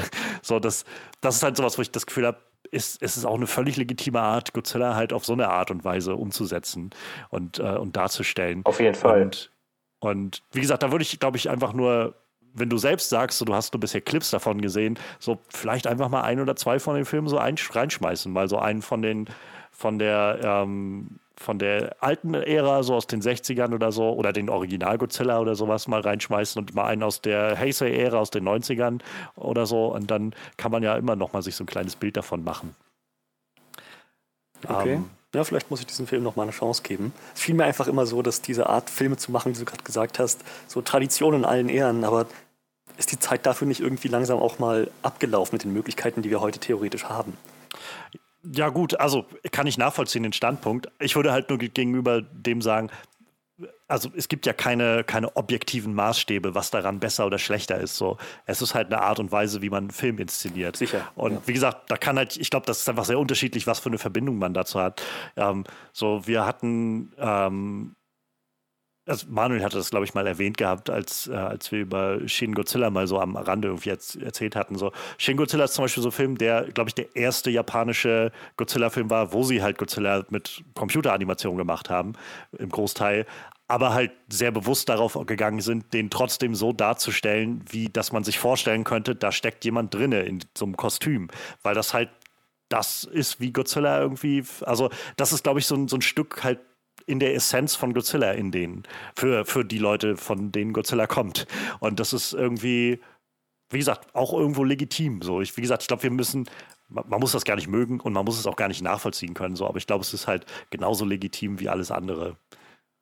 Auf jeden Fall. Mhm. Und jetzt, wo du gerade Shin Godzilla angesprochen hast, das war ein Film, wo ich dachte, also wenn Toho in dieser Schiene weitermacht, halt so quasi, wo die, die moderne Aufmachung des Films schon da ist, aber trotzdem so die, die Darstellung von Godzilla, die Effekte von Godzilla immer noch der Tradition entsprechen, mehr oder weniger. Die haben halt so einen, so einen schönen Kompromiss gefunden, wo ich dachte, wenn die so weitermachen, habe ich auf jeden Fall Bock auf weitere Toho-Filme. Ja. Kann ich sehr gut nachvollziehen. Also äh, Shin Godzilla fand ich halt auch sehr, sehr, äh, sehr, sehr gut. Und äh, der hatte, also neben dem Godzilla-Design, welches ich ziemlich so unnerving fand, so, mhm. ähm, hatte er auch einfach sehr visuell beeindruckende Momente. Also diese so gegen Mitte gibt es dann so eine erste große Explosion, wo, wo Godzilla irgendwie eine ganze Menge loslässt. Und das war, wo ich ja, jedes Mal aufs Neue da sitze und so mir so ein bisschen der Kinn, das Kinn runterfällt. So, aber ähm, anderer Film für einen anderen Tag, schätze ich. Ähm, wir, wir, sind immer noch so im ersten Teil, so ein paar kleine Momente, die ich noch erwähnen wollte, die mir in Erinnerung geblieben sind. Ähm, zum einen fand ich sehr, also generell, wir hatten es kurz angesprochen, diese ganze Hohlerde-Sache. Ähm, ich hatte auch gerne mehr davon gesehen und irgendwo am Ende, glaube ich, noch mehr das Gefühl gehabt, dass hier tatsächlich eine größere, ich sag mal, Pointe oder eine Auflösung dafür erfolgt. Äh, irgendwie was ein bisschen mehr hat. Aber unabhängig davon fand ich es trotzdem, trotzdem interessant. Also ich, ich fand diese ganze, diese ganze Reise in den Mittelpunkt der Erde sozusagen äh, schon spannend. Ich fand das Design, was sie dafür unten hatten, interessant. So mit diesen äh, mit diesen Giant Bats oder wie sie hießen. Ich hab, hatte im Vorfeld mal irgendwann gelesen gehabt, wie, die, wie diese Riesenviecher heißen. Die, Warbats oder so? War, ja, irgendwie sowas, äh, die Kong da gegeneinander klatscht und so und den Kopf dann abreißt und so ein bisschen was da draus frisst oder so. Ähm, so dieses Ganze, was du schon meinst mit der Höhle und so diesem Thron, so, wo man so ein bisschen den Hint bekommt, dass hier irgendwie mehr Story ist, aber dann irgendwie nicht genug Zeit oder Interesse war, das umzusetzen weiter. Ähm, das fand ich sehr faszinierend und also fand ich äh, spannend, hätte ich, glaube ich, gerne mehr von gesehen. Und damit zusammenhängt ähm, auch ein Moment, der mir einfach in Erinnerung geblieben ist, äh, war halt, nachdem da die Truppe von äh, Apex dann mit dem aufgebrochen ist und weg wollte und Kong sie irgendwie dann gefangen hat und an diesem Loch stand Richtung Hongkong. Und ich für einen Moment dachte, schmeißt er die jetzt nach Hongkong. Und dann aber einfach so unglaublich casual einfach diesen, diesen Heave so zerdrückt hat und hat fallen lassen. So, das war so ein, so ein Boss-Move, der den so einfach so, so herablassend angeschaut hat und so. Das ist gar, kein, gar nicht meine Zeit oder Energie wert. Zerdrückt und weggeworfen. Aber so ein badass Moment das ist, von Kong. Äh, eine Szene, auf die ich später noch zu sprechen kommen werde, in einem anderen Kontext. Aber ja, auf jeden Fall. Ähm, Kong, sowohl Kong als auch Godzilla haben so, so ihre, so, jeweils so ihre, na, sagt man das, ihre Antics. So, so, so, so bestimmte kleine Persönlichkeitszüge raushängen lassen. Ich glaube, dieses, dieses das, das, böse Lachen von Godzilla ist mittlerweile auch schon so auf YouTube ein recht bekanntes Meme geworden, nachdem er dann Kong endlich getroffen hatte mit seinem Atomic Breath, hat er halt wirklich so, so, so buchstäblich gelacht, so könnte man sagen. So ein ganz, ganz gedämpftes, äh, kehliges Atmen irgendwie, das wirklich klang wie ein Lachen überhaupt. Also wie gesagt, die, die beiden hatten schon Persönlichkeit in diesem Film. Ja. Ja, ansonsten, ich überlege gerade, ob mir noch bestimmte Szenen einfallen, die ich, die ich gerne hervorheben würde. Ähm, aber ich denke, nö, ja, Hohlerde, der Kampf gegen die Warbats, das war, das war wirklich alles ziemlich cool. Ähm, auf die Hohlerde komme ich gleich nochmal zu sprechen, denke ich. Aber ja. Ähm, ja, ich meine, von mir aus, ich glaube, wir könnten dann weiter übergehen. Hast du noch, hast du noch Dinge, die dir als ganz positiv irgendwie auf der Seele brennen, die du loswerden möchtest? Meinst du mich? Ja. Achso. Hm, erstmal, erstmal so nicht. Also ich habe jetzt damit für mich auch äh, jetzt den Grundteil äh, der positiven Sachen da jetzt eigentlich äh, äh jetzt auch so gesagt. Aber wie gesagt, äh, äh, was du auch schon positiv empfunden hattest, also einfach so die Szenen, wo auch immer Kong mit dabei war, die hatten auch für, für mich auch gewisse, also es war immer sehr interessant, das mit anzusehen. Man wollte auch dann immer wissen, wie es dann weitergeht. Also ansonsten wäre ich da erstmal durch, dem, was ich da okay. in Erinnerung habe. Ja, Dann schauen wir doch vielleicht mal weiter, was äh, vielleicht nicht so gut funktioniert hat in dem Film oder hätte besser laufen können. Möchte jemand unbedingt. Ja, was soll's, ich fange mal an. Ähm, und zwar fange ich mal ein bisschen gröber an, als jetzt direkt in einzelne Szenen abzutauchen. Ähm, ich fange mal so beim, beim Fluss des Films an, so bei dem Tempo des Films. Ähm, denn das war was, was ich an Godzilla King of the Monsters sehr zu schätzen gewusst habe, gerade jetzt rückblickend, dass dieser Film ein sehr, sehr rundes Pacing hat. So, jetzt Godzilla vs. Kong hatte ich den Eindruck, wir kriegen, der fängt super an mit, äh, mit Godzilla-Szenen, mit Kong-Szenen und dann lässt er einfach für eine gefühlte Dreiviertelstunde komplett nach im Tempo. Also tritt richtig auf die Bremse. Dieser Film braucht irgendwie ewig, um dann wieder in die Gänge zu kommen, habe ich den Eindruck. Es wird erst wieder richtig interessant, nachdem, ja, so ziemlich ab dem Moment, in dem Kong den Thronraum betritt. So, das ist der Punkt, wo für mich dieser Film wieder an, so an, an Fahrtwind äh, gewinnt. Äh, vorher, keine Ahnung, vor, vorher geht mir das alles ein bisschen zu zäh und zu langsam. Vielleicht, wie habt ihr das gesehen? Also ich würde zustimmen, ich glaube, so lange nicht, habe ich nicht das Gefühl gehabt, aber halt bis zum, bis zum Flugzeugträger-Fight ähm, war das halt definitiv ähm, viel zu langsam. Und selbst danach gab es halt ähm, immer noch so Sachen, die das Ganze, die das Tempo für mich sehr spürbar immer noch mal so zum, zum äh, Bremsen gebracht haben. Aber diese ersten 40 Minuten sind es, glaube ich, 40 Minuten, bis dieser, dieser erste, dieses erste Aufeinandertreffen der beiden stattfindet. Ähm, die sind schon sehr, die sind halt nicht sehr interessant gemacht. Also das ist halt einfach ein Exposition-Dump nach dem nächsten. Jede Szene ist nur dazu da, um weiter Expositionen rauszuhauen und rauszuhauen und rauszuhauen und immer noch neue Figuren vorzustellen, die mir ehrlich gesagt scheißegal sind. Mhm. Und äh, das, ja, das entschleunigt den Film enorm. Also ich, äh, ich ja, wie gesagt, ich glaube, es gab, hätte es jetzt auf der dieser Kong-Seite äh, nicht Rebecca Hall gegeben und Kong einfach mit so ein bisschen Persönlichkeit, so hätte ich das auch alles sehr uninteressant gefunden. So war es halt immer, dass ich wenigstens in den Momenten irgendwie interessiert war, was jetzt passiert, wie es, was die Figuren, was machen die jetzt irgendwie, wo soll es hingehen irgendwie. Wenn es zu der anderen Seite ging, habe ich halt so ziemlich instant wieder das Interesse verloren. Die andere Seite, damit meinst du halt das äh, Team Godzilla, das quasi das ganze, sein eigenes Scooby-Doo-Abenteuer erlebt das, hat. Ich, äh, ja, so diese ganze Gruppe um, um äh, Billy Bobby Brown, um äh, Brian Tyree Henry, den äh, ich fand, ich fand die alle super uninteressant einfach. Also ja. wirklich super uninteressant. Und ich habe das lange nicht mehr gehabt, aber das taucht, also kennt man, glaube ich, so aus verschiedenen Filmen, die gerade so A- und B-Plots haben. Und äh, dieses Gefühl, wenn es halt zum B-Plot geht und du denkst, so, na, ja, komm, wann kommen wir wieder zum anderen Plot zurück? So jedes Mal das Gefühl, wenn es zu denen ging. Weil, wie gesagt, ich finde keine dieser Figuren interessant. Ich finde den ganz, also das, das will ich jetzt gleich vorneweg sagen irgendwie. Ich glaube, dieser Film ist sehr dumm und macht wenig Sinn, wenn man anfängt, irgendwie tiefere Fragen zu stellen.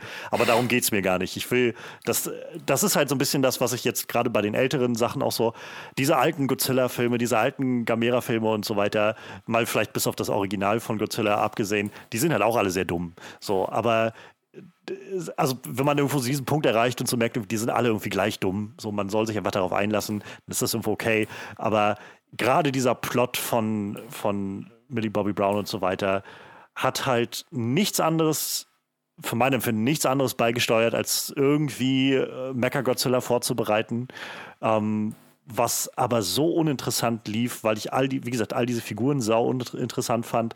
Nichts davon irgendwo in, letztendlich irgendeine Bedeutung hatte, hatte ich das Gefühl. Sie haben dann so am letzten Ende noch versucht, so einen, so einen kleinen, und 100 Pro wird das irgendeine Studionote gewesen sein von jemandem, der gesagt hat, ähm, die müssen aber auch irgendwas beisteuern. Ja gut, sie mhm. kippen dann seinen Whisky letztendlich da ja. auf, auf den Computer für einen kleinen Moment, damit äh, Mechagodzilla dann irgendwie Fehlschaltung hat oder so.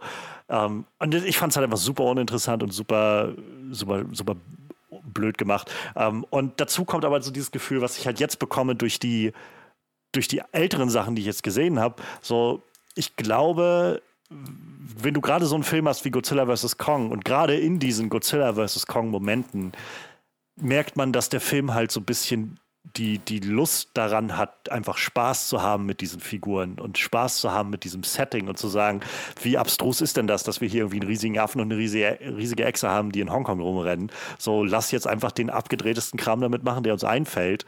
Ähm, und dann aber immer im Kontrast dazu zu merken, dass dann diese, diese Momente kommen, diese Storyline kommt, die, die sich selbst scheinbar sehr, sehr ernst nimmt, wo ich halt dann nicht mal sagen kann, ja, okay, jetzt geht es hier irgendwie mit dem Plot nicht voran oder so, aber es ist wenigstens unterhaltsam oder so. Nichts so. Ich fand einfach nur, dieser Plot hat das für mich super runtergezogen, bis zum Schluss eigentlich. Also ja, kann ich, äh, weiß ich nicht. Ich mag die eigentlich alle sehr gerne. So, ich finde Millie Bobby Brown ist eine tolle Schauspielerin, Brian Tyree Henry ist ein toller Schauspieler und Julian Dennison, der den Josh gespielt hat, ähm, den, der war ja nur, äh, unter anderem auch in Deadpool 2 dabei, aber ich kenne den vor allem aus, ähm, aus Hunt for the Wilder People, was so eine wunderschön melancholisch äh, witzige Comedy, Dramedy irgendwie in der Richtung ist. Und der ist so gut da drin. Und wie gesagt, so all diese Schauspieler wurden für meine Empfinden ziemlich verschenkt in dem ganzen Film, weil diese Figuren einfach keine Funktion erfüllen, nicht mal existieren jenseits von, ähm, ja, wir sind eigentlich nur da, damit ihr irgendwann wisst, wer Mechagodzilla ist und wie der hierher kommt. Man hätte diesen ganzen Plot, man hätte, man hätte diese Charaktere, diesen ganzen B-Plot auch rausschneiden können. Diese Charaktere ja. haben letzten Endes nichts wirklich beigetragen. Ja. Es hätte nichts, nichts verändert am letztendlichen, letztendlichen Ausgang des Films. Wie gesagt, die Nummer mit dem Whisky fühlte sich auch nur so, so reingeschustert an, damit es irgendeine Rechtfertigung für deren Existenz gibt. Aber diese, diese Figuren waren einfach nur da, ja, wie du, wie du gesagt hast, um Dinge mitzubekommen, die dann der Zuschauer wiederum sehen ja. darf. Also Selbes gilt übrigens für, für Alexander Skarsgård, finde ich. Auch eine Figur, die, die absolut, also die hättest du rausschreiben können und der ganze Film wäre genauso gelaufen meiner Meinung nach. Ich, ich, fand, also, ich fand, den Gag mit äh, der Zeitsprache mit dem Feigling ganz nett. Ja, ja das war, das war mhm. tatsächlich ein netter Moment, aber davon ab habe ich halt das Gefühl, so diese Figur ist. Äh, vielleicht auch gerade, weil sie die ganze Zeit neben Rebecca Hall steht, die so, wie, wie gesagt, so ein bisschen was an Emotionalität hinzubringt. So hatte ich das Gefühl, was macht der hier? So, außer dass er halt sagen soll, irgendwie, wir müssen aber in die Hohlerde, also komm mal bitte mit. So. Ja. Man hätte diese Figur auch locker mit Rebecca Hall zusammenschreiben können, einfach zu sagen, das ist halt eine Figur, die Rebecca Hall da spielt oder so. Aber ja, keine Ahnung.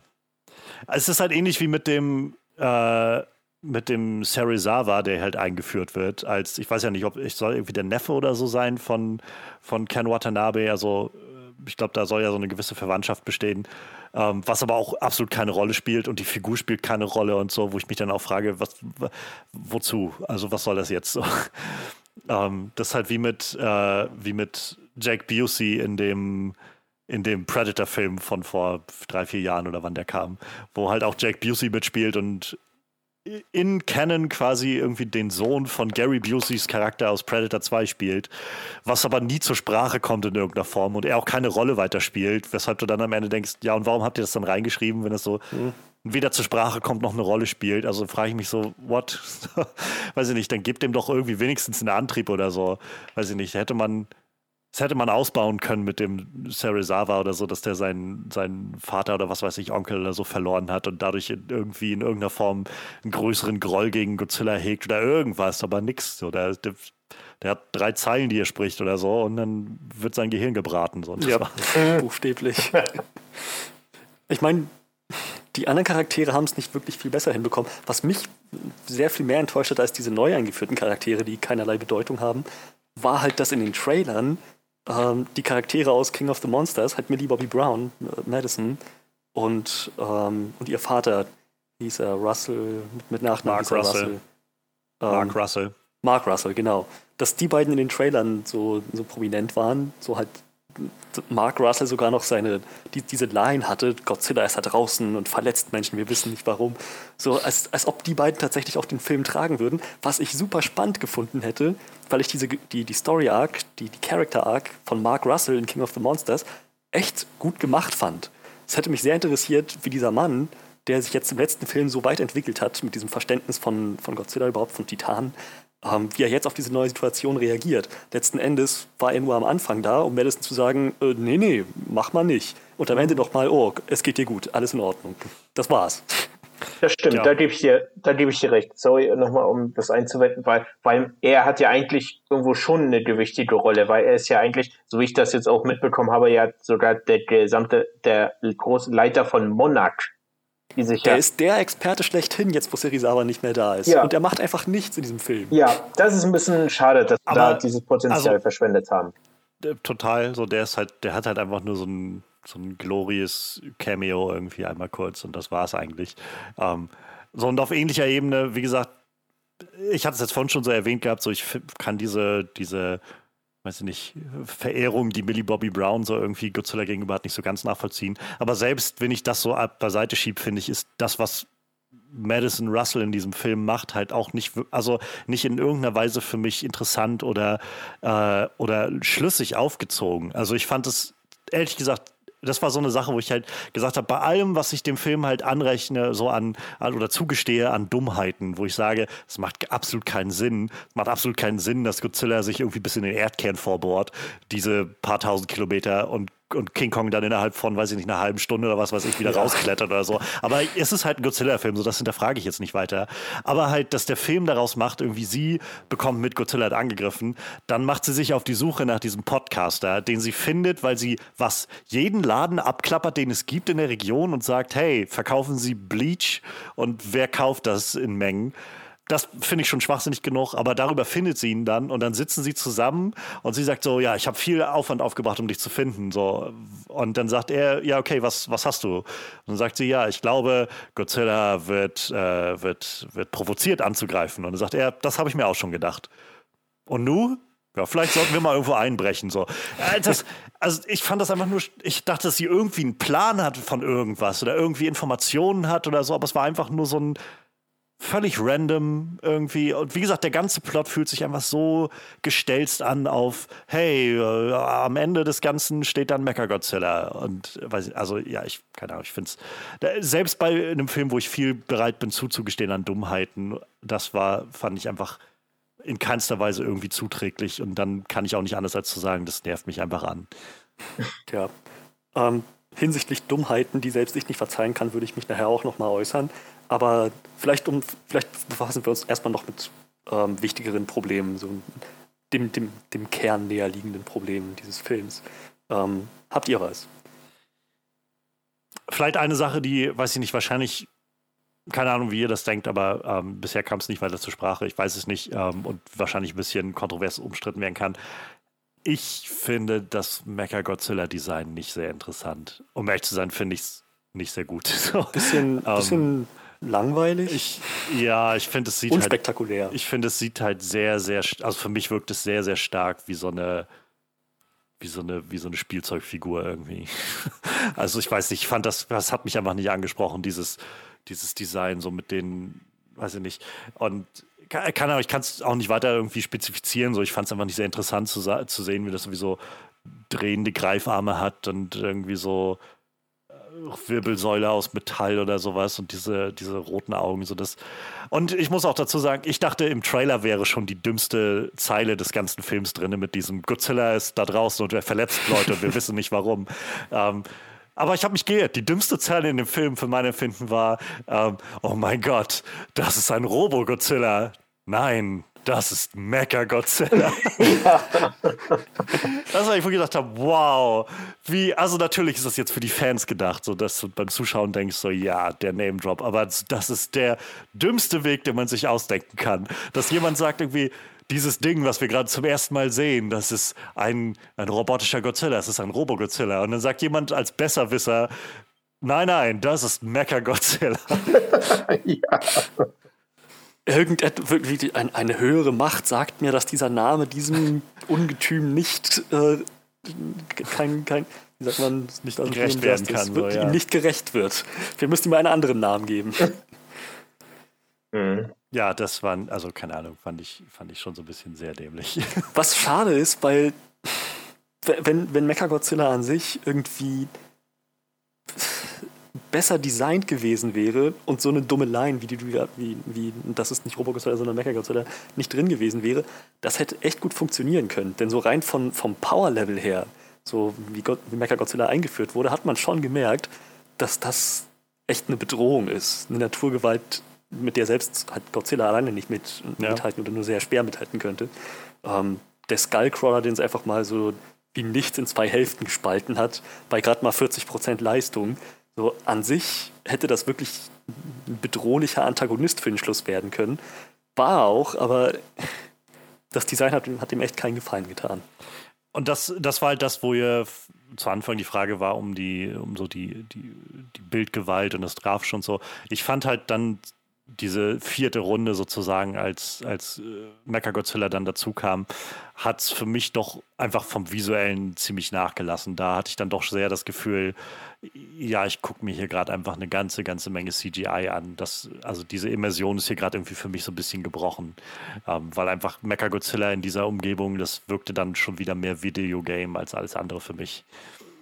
Ja, ich glaube, ich habe mich dann noch gut genug auf Kong und äh, den echten Godzilla konzentrieren können und dieses Teamwork, dass ich dann auch sehr viel Spaß dabei haben konnte. Es sind auf jeden Fall nette Momente da drin noch, aber so, ich finde im Vergleich zu dem vorher und gerade wie gesagt für mich so zu diesem Flugzeugträger-Fight hat das enorm dann auf einmal so ein Dip ja, gemacht am ja, Ende. Doch, da würde ich mhm.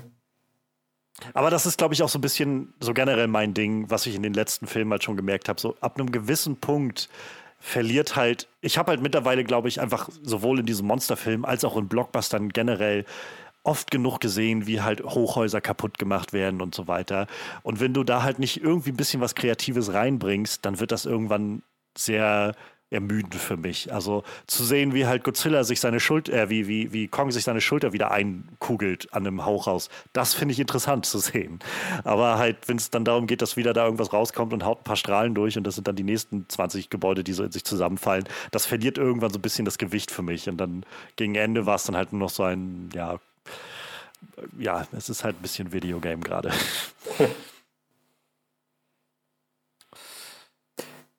Ansonsten was ich noch, was mich am Ende schon tatsächlich ein bisschen verdutzt hat, war, wie eilig der Film es hatte, zu seinen Endcredits zu kommen.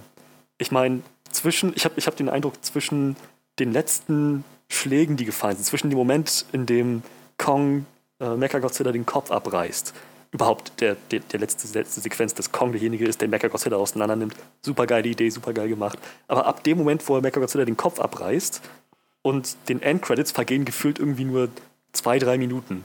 So, Godzilla und er stellen sich nochmal gegenüber, Gott, Kong lässt seine Axt fallen, Godzilla geht ins Wasser, Kong geht in die Hohlerde und Credits. Das war's. Mhm. Das, ist, ähm, ist glaube ich. Ging, das ging super schnell, hat mich ein bisschen vor den Kopf gestoßen. Ist sehr wie bei Godzilla 2014, wenn ich mich recht erinnere. Ich glaube, der Film ist auch so, dass Godzilla macht den Muto platt und dann liegt er auf dem Boden, dann steht er wieder auf und geht ins Wasser und dann sind Credits und Ende. Ja, ja genau. Die, die, ja, das ist eine sehr, sehr gute Parallele eigentlich. Die, man sieht noch, wie die Familie wieder zusammenfindet. War in diesem Film ganz genauso. Madison kommt mit ihrem Vater in Trennen, sehen sich wieder. Und dann bekommen wir nochmal einen Shot von Kong und dann Credits. Ja, das, das ist im Prinzip genau das. Aber ich weiß nicht, wieso es mir in diesem Film mehr aufgefallen ist. Wahrscheinlich, weil das Spektakel, das irgendwie fünf Minuten zuvor noch herrschte, halt so, so bombastisch war, so eine Ausmaße hatte und es dann auf einmal einfach alles vorbei war. Es war kaum noch Dialog da. diese Geschichte ist nicht wirklich ausgeklungen. Mhm. Bei Godzilla 2014 konnte man sich ja noch vorstellen, okay, da kommen noch weitere Filme. Ne? Aber ja. das ist jetzt, das, dieser Film war doch sozusagen angepriesen als der Höhepunkt dieses Monsterverse. Und dann endet der einfach so, so plötzlich, von jetzt auf gleich. So abrupt. Ja, das stimmt. Das, das, dieses Gefühl hatte ich dann auch gehabt, so, wo, wo man eben noch so, so vom Kampf mitgetragen wurde und auf einmal so dann so von 180 auf 0 in so wenige Minuten und wie, das war's jetzt so und äh, ja. wirklich. Aber na gut, äh, was nochmal äh, noch mal um auf Johannes letzten Beitrag mit den ganzen Zerstörungen der Hochhäuser äh, zurückzugehen. Also was, wenn sie dann weitere Filme machen, also haben sie, habe ich ja auch schon vorhin auch erwähnt, mit der Hohlerde jetzt einen neuen Schauplatz, wo sie auch Monsterkämpfe austragen können und so. Und das wäre natürlich nochmal wiederum ganz neue Möglichkeiten. Und äh, da könnte ja. man das dann auch wieder viel spektakulärer äh, gestalten, weil, wie wir schon sagen, wenn jetzt irgendwo immer weitere Hochhäuser äh, äh, down gehen, äh, macht das irgendwann, wird das einfach so zur Gewohnheit, wo man sich dann auch nicht mehr so mitreißen lassen kann. Aber so mit den neuen möglich mit der hohen Erde so. Also ich bin mal gespannt, ja, was sie dann draus machen werden. Wie gesagt, ich glaube, es gibt halt schon Möglichkeiten, wie man das auch immer noch interessant machen kann. Aber wenn das Interessante halt dann daraus besteht, dass Mechagodzilla kommt aus dem Berg raus und, äh, und macht dann einen roten Laserstrahl, der einfach ein paar Gebäude kaputt macht. So, das halt, wo ich das Gefühl habe, so, das gibt mir jetzt ehrlich gesagt nicht viel. So. Also da, da, da ist jetzt nicht kein großer Mehrwert. So, das wirkt halt wie so obligatorisch ein bisschen was kaputt machen, aber weiß ich nicht, ich spüre da jetzt weder Gewicht noch irgendwie Spannung oder, oder so, weiß ich nicht, eine, eine Befriedigung bei oder sowas. Ähm, ja, ich keine Ahnung, das fiel mir gerade noch mal so ein. Ich hatte zum Beispiel das so rückblickend das Gefühl, und das mag vielleicht auch einfach, wie gesagt, so ein bisschen an meiner Einstellung zu Godzilla liegen, aber ich hatte das Gefühl, es hätte, glaube ich, eine Möglichkeit gegeben, diesen Film aufzuziehen auf eine Art und Weise, wo man ähm, diese, diesen Mecha-Godzilla-Plot tatsächlich ähm, schon irgendwo auch am, so nebenbei laufen lässt, aber dem tatsächlich ein bisschen Gewicht verleiht, um zu sagen, ähm, also ich glaube, es, ich würde nachvollziehen können, wenn die Figuren nicht so offensichtlich böse geschrieben wären, wie halt in diesen Filmen, die dann sind. Ähm, aber ich, ich glaube, es ist halt nachzuvollziehen, dass, dass Leute vielleicht sagen, hm, ja, ständig kommen diese Viecher und machen unsere, unsere Städte kaputt. und dabei sterben ganz, ganz viele Leute vielleicht ist es gut dagegen was zu tun. So, ähm, so nicht, dass ich sagen, keine Ahnung, ob das, das die richtige Antwort darauf ist oder so, weiß ich nicht. Aber ich kann, könnte es nachvollziehen, wenn dieser Schluss getroffen wird. Gerade weil der Film für mich zum Beispiel, also Godzilla vs. Kong, mir nochmal so ein bisschen gezeigt hat, naja, Godzilla ist halt mehr wie so ein springt halt einfach an, wenn er provoziert wird von irgendwas. So, und wer weiß, wann er von irgendwas mal provoziert wird und dann wieder in irgendeine Stadt läuft. So. Und so mit, mit dem Hintergrund, glaube ich, könnte man theoretisch so eine Story sehr interessant aufziehen, dass man sagt, ähm, wir haben tatsächlich die Intention, hier halt irgendwie eine Abwehr zu schaffen für uns irgendwie, von der wir als Zuschauer natürlich wissen, dass das irgendwie dann letztendlich alles nach hinten losgeht. Aber so wie es jetzt inszeniert war, war es einfach so äh, ganz offensichtlich ein, oh, das ist der Böse von Anfang an, der da kommt und seinen Expositionsdump macht am Anfang des Films. Und irgendwie wollen sie dann Energie aus dem Kern irgendwie downloaden. Und davon, das wäre eine und, der Sachen gewesen, die selbst für meinen Geschmack zu dumm waren. Ja. Das, das, war halt sowas, wo ich gedacht habe, ja, ich hinterfrage das jetzt gar nicht. Also absolut gar nicht, weil wenn ich nur ein, eine Frage daran stelle, fällt das alles zusammen. ähm, und äh, ja, also das war halt einfach so von Anfang an einfach so offensichtlich, in welche Richtung das geht und wie, wie böse das alles ist und so, dass auch da, wie gesagt, das so super uninteressant war. Also, ja, keine Ahnung. Verschenkt also, irgendwie. Ich weiß nicht, ob du das Pitch-Meeting ähm, zu Godzilla vs. Kong schon gesehen hast. Nee. Da meinte der Ryan halt auch was, was sehr ähnliches. Ähm, so, an sich ist es schon eine nachvollziehbare Idee, eine eigene Abwehr zu bauen, Mecha-Godzilla. Ähm, allerdings, also an und für sich betrachtet. Allerdings innerhalb dieses Universums, innerhalb des Monsterverse, ist es eine ziemlich dumme Idee. Wenn man weiß, wie leicht Godzilla zu provozieren ist und dann diese Technologie zu nutzen, um nicht nur einen Alpha-Rivalen für ihn zu erzeugen, künstlich, sondern den auch noch auf seinem letzten Alpha-Rivalen basieren zu lassen, auf Ghidorah. Was, was haben die denn erwartet, außer dass Godzilla dann entsprechend die, die Orte angreift, an denen Mecha-Godzilla produziert wird? So, letzten Endes haben sie sich das selber zuzuschreiben. Ja. Ansonsten, naja, aber Godzilla ich meine, hatte den, die Welt im Prinzip ich, im Griff. Die Titanen haben sich alle ihm ergeben. Er hat sie zur Ruhe gesetzt. Sie haben sich alle wieder verkrochen. So, das, das wäre es gewesen. Drei Jahre Frieden. Ja, und aber dann kam jemand glaub, auf die Idee, wir brauchen das ist halt, das, das alles halt, wieder aus dem Gleichgewicht gebracht. Das ist halt der Punkt, den ich meine, wo ich nachvollziehen kann, zu sagen, naja, aber das weißt du ja als Mensch. Also du kannst ja nicht wissen, wie dieses Wesen halt auf was es anspringt. Der Film hat mir halt gesagt, zum Beispiel, dass Godzilla ja, losrennt, so, sobald er irgendwie einen Rivalen wittert, aber sich auch sofort irgendwie davon täuschen lässt, wenn einfach niemand sich mehr bewegt und man den Strom und die Lichter und alles ausmacht. So, und dann halt sagt, oh, die sind alle tot, ich gehe wieder weg. So, und äh, also das, das meine ich halt mit einfach, natürlich im Universum und in diesem Universum, was das Monsterverse kreiert, soll ja der Gedanke für den Zuschauer auch sein, ja, diese Wesen haben irgendwie den Planeten viel besser im Griff als wir und deshalb ähm, haben wir einfach, müssen wir volles Vertrauen in Godzilla und so weiter haben. Ich meine einfach nur, selbst in diesem Universum finde ich es nicht, äh, mit, wenn man diese Zerstörungswellen sieht, die das Ganze mit sich bringt, fände ich es nachvollziehbar, wenn Figuren halt in dem Universum sagen, hm, wir können aber halt auch nie voraussagen, also nie wirklich voraussagen, wann sich das Wesen mal von irgendwas provoziert fühlt. Kann ja auch sein, dass es irgendwann seine, seine Art ändert, worauf es reagiert oder dass wir irgendwie als Menschen uns in irgendeine Richtung entwickeln und irgendwas empfinden, was vielleicht keine, was für uns keine Rolle spielt, aber es irgendwie anzieht oder so. Also einfach Fragen, die, glaube ich, bei Menschen in den Köpfen sind, wenn du mhm. nun mal konfrontiert bist mit sowas wie einem Monster, was ab und an mal auftaucht und irgendwie Städte kaputt macht. Und ich glaube einfach mit diesem, mit diesem Element, dass dabei eben so viele tausende Menschen sterben, äh, könnte ich halt diesen Punkt einfach nachvollziehen, dass es das gibt. Und natürlich ist das, ist das verdammt dazu, schief zu gehen mit Mechagodzilla, ohne Frage. Ähm, mir geht es auch gar nicht darum, jetzt irgendeine Schuld zuzuweisen oder so, sondern einfach zu sagen, ich glaube, man hätte daraus einen interessanten Story-Aspekt machen können, diese, diese Hybris des Menschen vielleicht einfach mehr in den, ins Zentrum zu rücken und interessanter aufzuziehen als, oh, das sind die Bösen. Also ist alles, was sie tun, ist böse. Ja, ich meine, ich, ich, ich fand, es war schon ein Plotpunkt, der rübergekommen ist.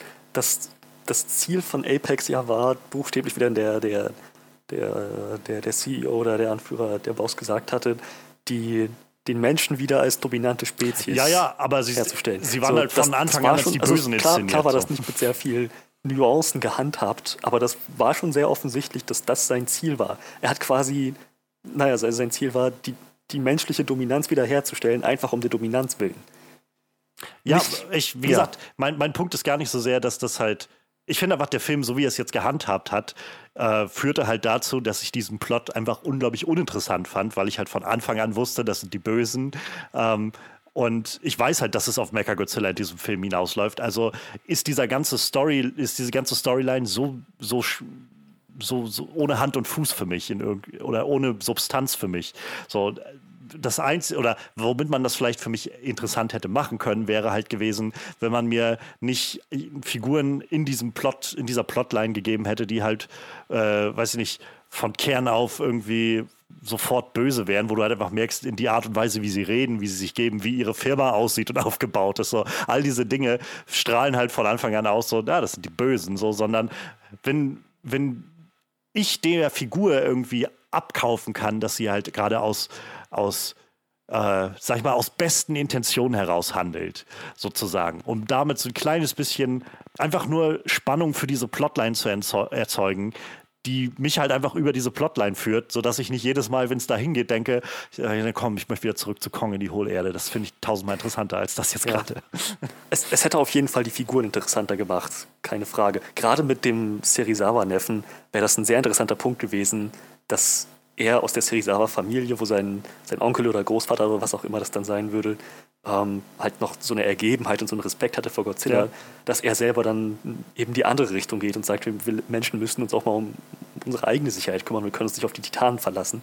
Das ist zu unberechenbar so halt diesen Kontrast da drin zu haben. Das hätte die Figuren auf jeden Fall interessanter gemacht. Aber ich glaube, dazu war der Film einfach insgesamt nicht nuanciert genug. Der ist buchstäblich mit der Keule auf alles losgegangen.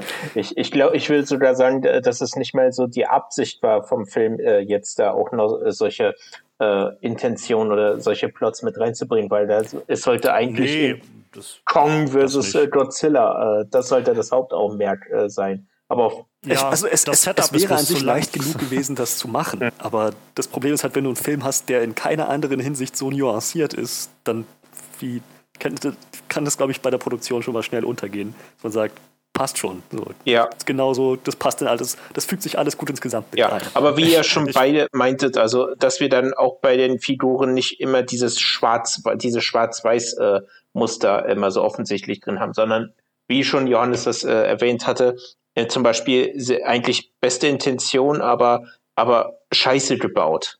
Also, dass es schiefgegangen ist Ja, oder einfach. keine Ahnung, ich glaube, im Kern will ich damit einfach sagen, so, ich, ich fände es auch nicht verkehrt, wenn diese Monster, in diesem Monsterverse, ähm, halt nicht Menschen, die sagen, ähm, ich, ich glaube, dass es vielleicht auch einfach eine, eine, eine Gefahr darstellt für uns, der wir uns vielleicht annehmen müssen in irgendeiner Form, äh, weil ständig nämlich viele, viele Leute sterben, wenn diese Viecher auftauchen, ähm, dass das nicht sofort als als so das abgrundtief Böse dargestellt wird. So, wo von Anfang an klar sein soll, ja, das, das ist das Böse, das sind die, die Bösen oder so. Wie gesagt, ich will damit gar nicht sagen, dass die, weiß ich nicht, ich würde, ich glaube zum Beispiel nicht, was ja immer mal so kursiert, so diese Idee, das mit Pacific Rim zusammenzubringen. Ich kann mir nicht vorstellen, dass das funktioniert so wirklich. Jetzt Nee. auf einmal Menschen in Jägern irgendwie da loszuschicken.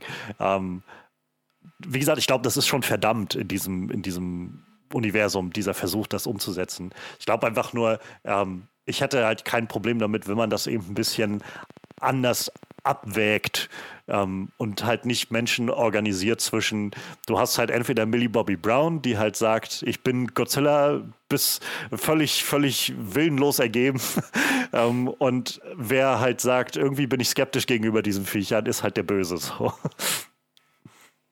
Ja, gut, da, da mag was dran sein. Aber ich meine, in King of the Monsters hatten wir das krasse Gegenteil. Halt Leute, die super pro Titanen waren, die alle auf die Welt losgelassen haben und letzten Endes dann so viel Chaos angerichtet haben, dass die ohne Frage die Antagonisten waren, die Bösen, die was moralisch Fragwürdiges getan haben.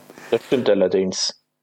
Also, Naja, und umso mehr würde ich halt gerade sagen, wäre es wäre es irgendwie logischer gewesen, dass das, also das hätte man in diesem Film aufgreifen können, zum Beispiel. Diesen, Es hätte mich sehr Plotline. gefreut, wenn dieser Film ein bisschen mehr auf die Kontinuität geachtet hätte. Aber der hat, er jetzt sehr für sowieso sich selber nicht, gestanden. Ja. Also überhaupt diese, ich war auch sehr erstaunt, so plötzlich gibt es irgendwie, oh, da gibt es auf einmal eine neue böse Firma und, und, äh, und Monarch ist, Monarch ist, glaube ich, immer zwischen, weiß ich nicht, sie sind gerade total pleite oder so, oder sie haben, weiß ich nicht, das größte Budget, was man auf der Erde überhaupt haben kann.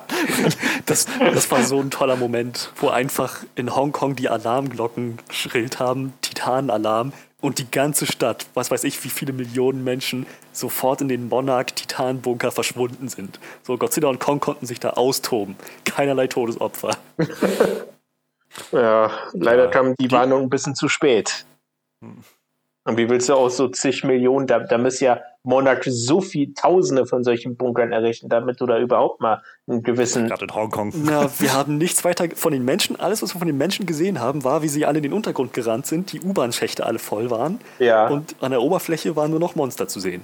So, das war, glaube ich, so das Batman wie Superman-Äquivalent zu, wir müssen ja. es zum Hafen locken, das ist unbewohntes Gebiet. Da ist so, nichts los. Versteht ihr, Leute? Die Menschen sind jetzt unter der, unter der Erde, die sind sicher und jetzt konzentrieren wir uns auf die Action. Äh, aber obwohl ich, ich hatte jetzt so den Eindruck, dass das aber immer noch draußen genug waren, weil das konnte man, ich habe, mir ist das auch aufgefallen, bei dem Verkehr, also bei den Autos, die da überall noch standen und so. Und da hatte ich, meinte ich immer noch gesehen zu haben, dass da immer noch eigentlich da Menschen unterwegs waren oder dass da auch die ein oder andere pan, pa, panische Fahrmanöver immer noch stattgefunden Also haben. als, ich meine, als, als Mechagodzilla ausgebrochen ist, glaube ich, waren Menschen in den Straßen zu sehen, so von diesen Shots von unten, die halt nach oben geguckt haben, so Richtung Mechagodzilla. Meine Hm. ich, mich so vage zu erinnern. ah, doch, ja. Aber das waren Menschen, die auf der Flucht von Mechagodzilla wiederum in U-Bahn-Schächte gelaufen sind.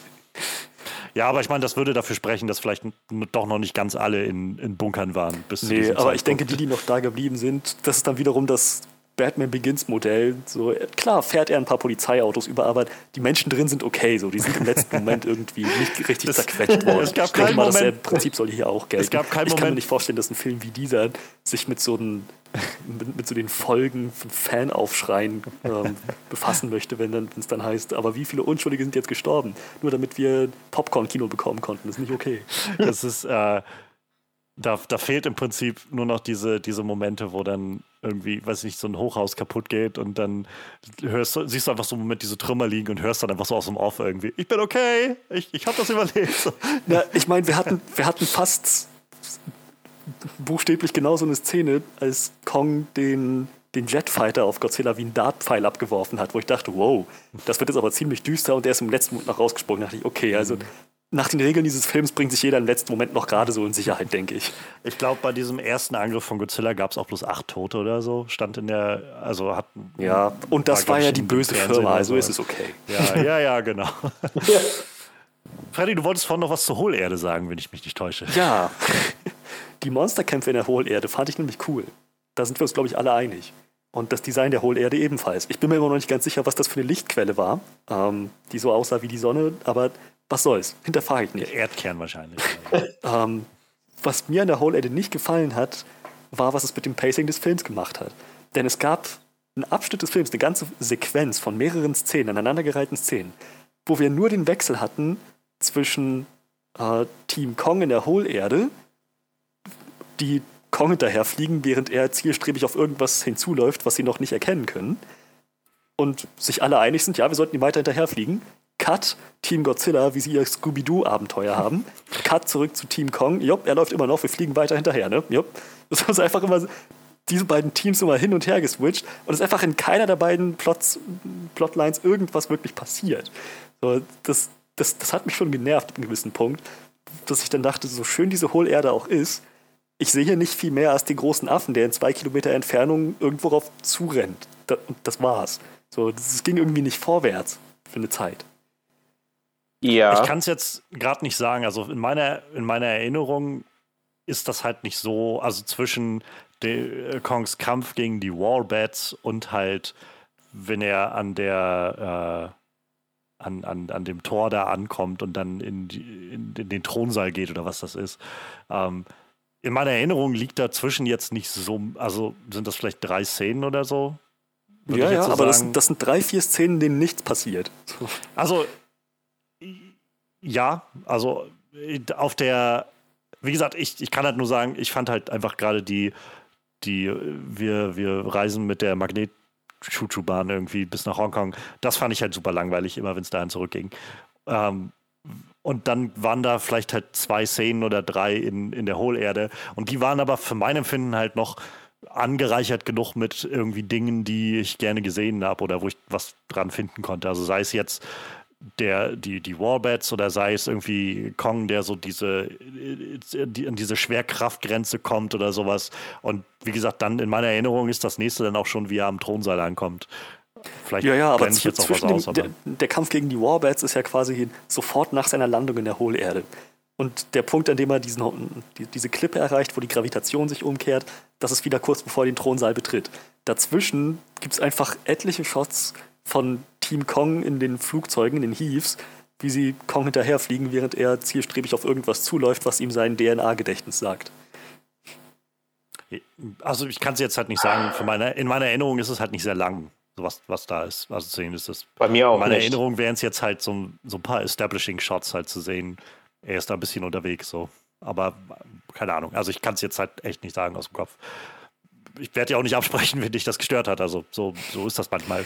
Wie gesagt. Es ist einfach einer dieser Momente gewesen, wo, wo ich halt meinte, so dass der Fluss des Films, das Pacing, ähm, dem wurde halt an vielen Stellen ein Bein gestellt. Hauptsächlich durch das Scooby-Doo-Abenteuer mit äh, Team Godzilla, aber halt auch durchaus stellenweise in der Hohlerde.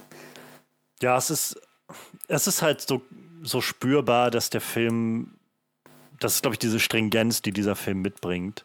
Und du, du merkst halt so krass irgendwie, wir müssen ihn jetzt von A nach B bekommen, weil er dann da seine Axt findet und dann mhm. muss es von da aus dann auch direkt weitergehen, wieder da nach oben zurück und so.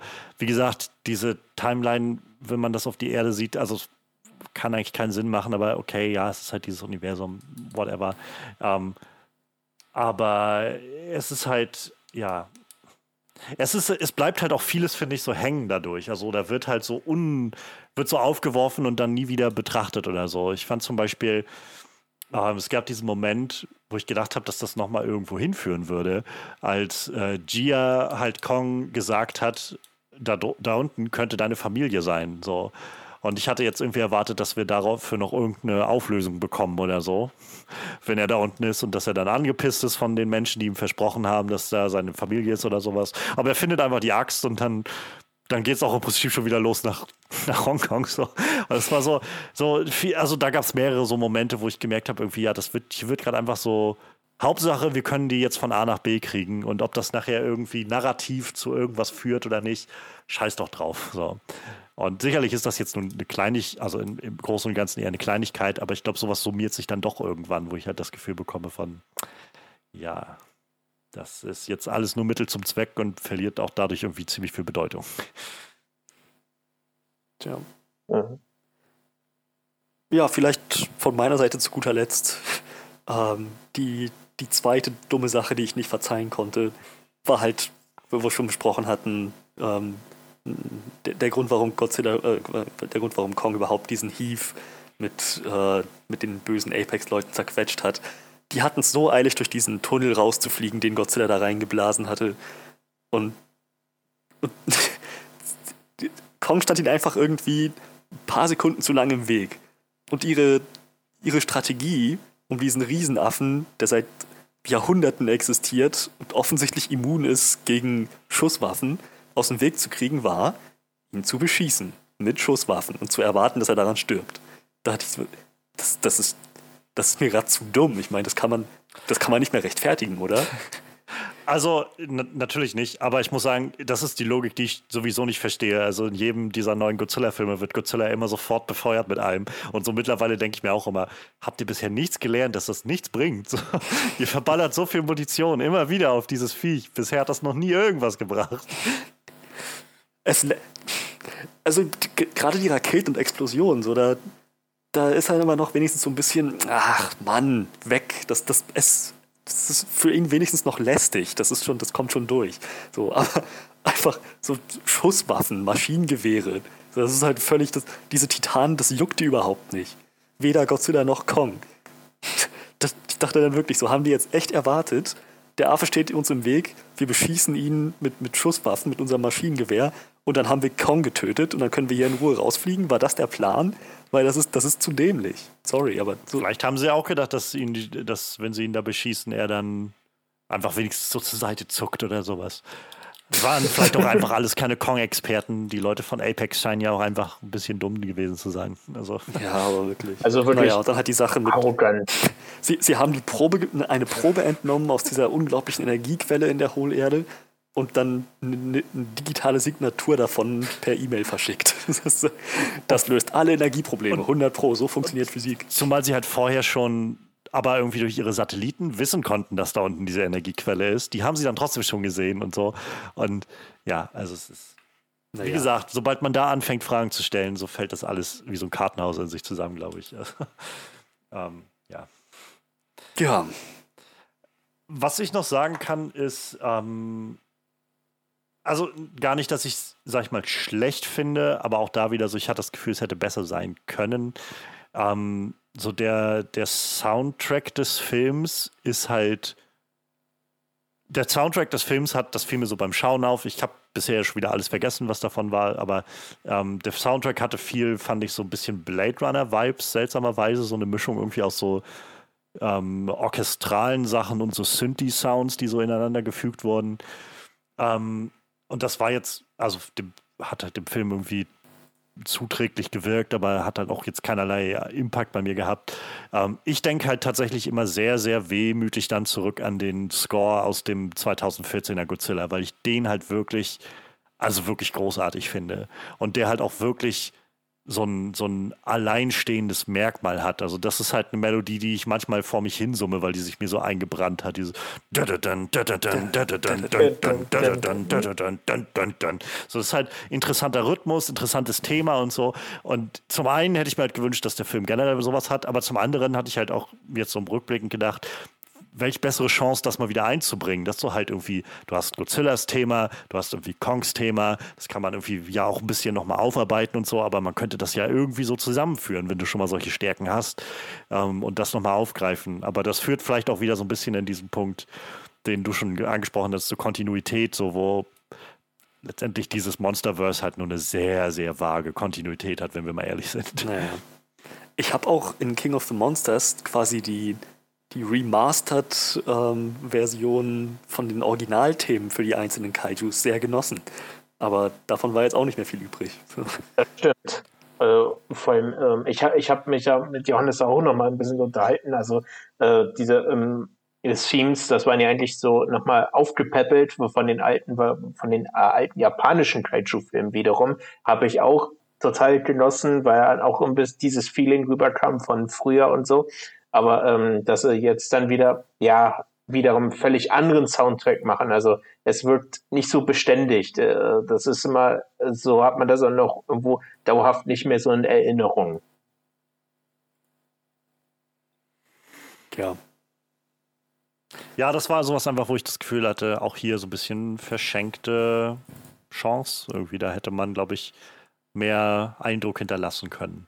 Und ich glaube, das führt so im Kern auf das, was ich am traurigsten eigentlich finde bei dem Film, dass ich halt das Gefühl habe, so ohne Frage, es gab irgendwie interessant, also wirklich Sachen, wie gesagt, die mir ein, Grinsen ins Gesicht gebracht haben und die ich spannend fand. Aber als gesamten Film habe ich halt doch das Gefühl, dass das dem eigentlich nicht gerecht wird, was so ein großes Crossover, jedenfalls in so einer Post-Avengers-Welt irgendwie mit sich bringen sollte, wo ich halt das Gefühl habe, das wäre halt eine Gelegenheit gewesen, wirklich mal so richtig auf die Kacke zu hauen und mal so richtig durch die Bank weg irgendwie so voll zu ballern, mit dass du dich daran erfreust, dass Figuren auf Figuren treffen, die sich vorher nicht sehen konnten oder dass halt äh, Monster auf Monster in irgendeiner Weise noch mehr miteinander tun oder so.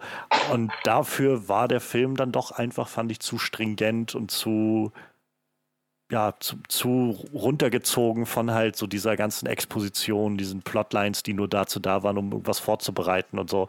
Wie gesagt, was dann kommt, ist halt definitiv sehenswert, aber weiß ich nicht, so in Laufzeit würde ich sagen, wenigstens die Hälfte des Films ist halt auch einfach sehr schon so, dass ich denken musste, so, naja gut, musst du jetzt einfach schlucken, schätze ich, damit du irgendwie später zum Ende kommst. So. Und wie gesagt, das Ende ist jetzt nett oder überhaupt so diese, diese Fights sind halt gut gemacht, aber es ist schon traurig, finde ich, wenn, wenn ich bei so einem Film so ein bisschen rauskomme und das Gefühl habe, ja gut, ich muss halt einfach so die bittere Pille schlucken mit und nicht, dass der Film einfach gar keine bittere Pille mit, mit sich bringt.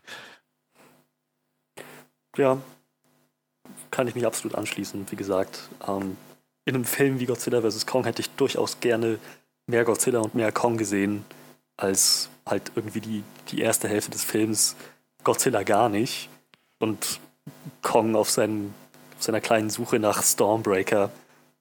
Das, genau, das, wie gesagt, das spielt, glaube ich, sehr mit rein in das Pacing, das mich nicht so begeistert hat.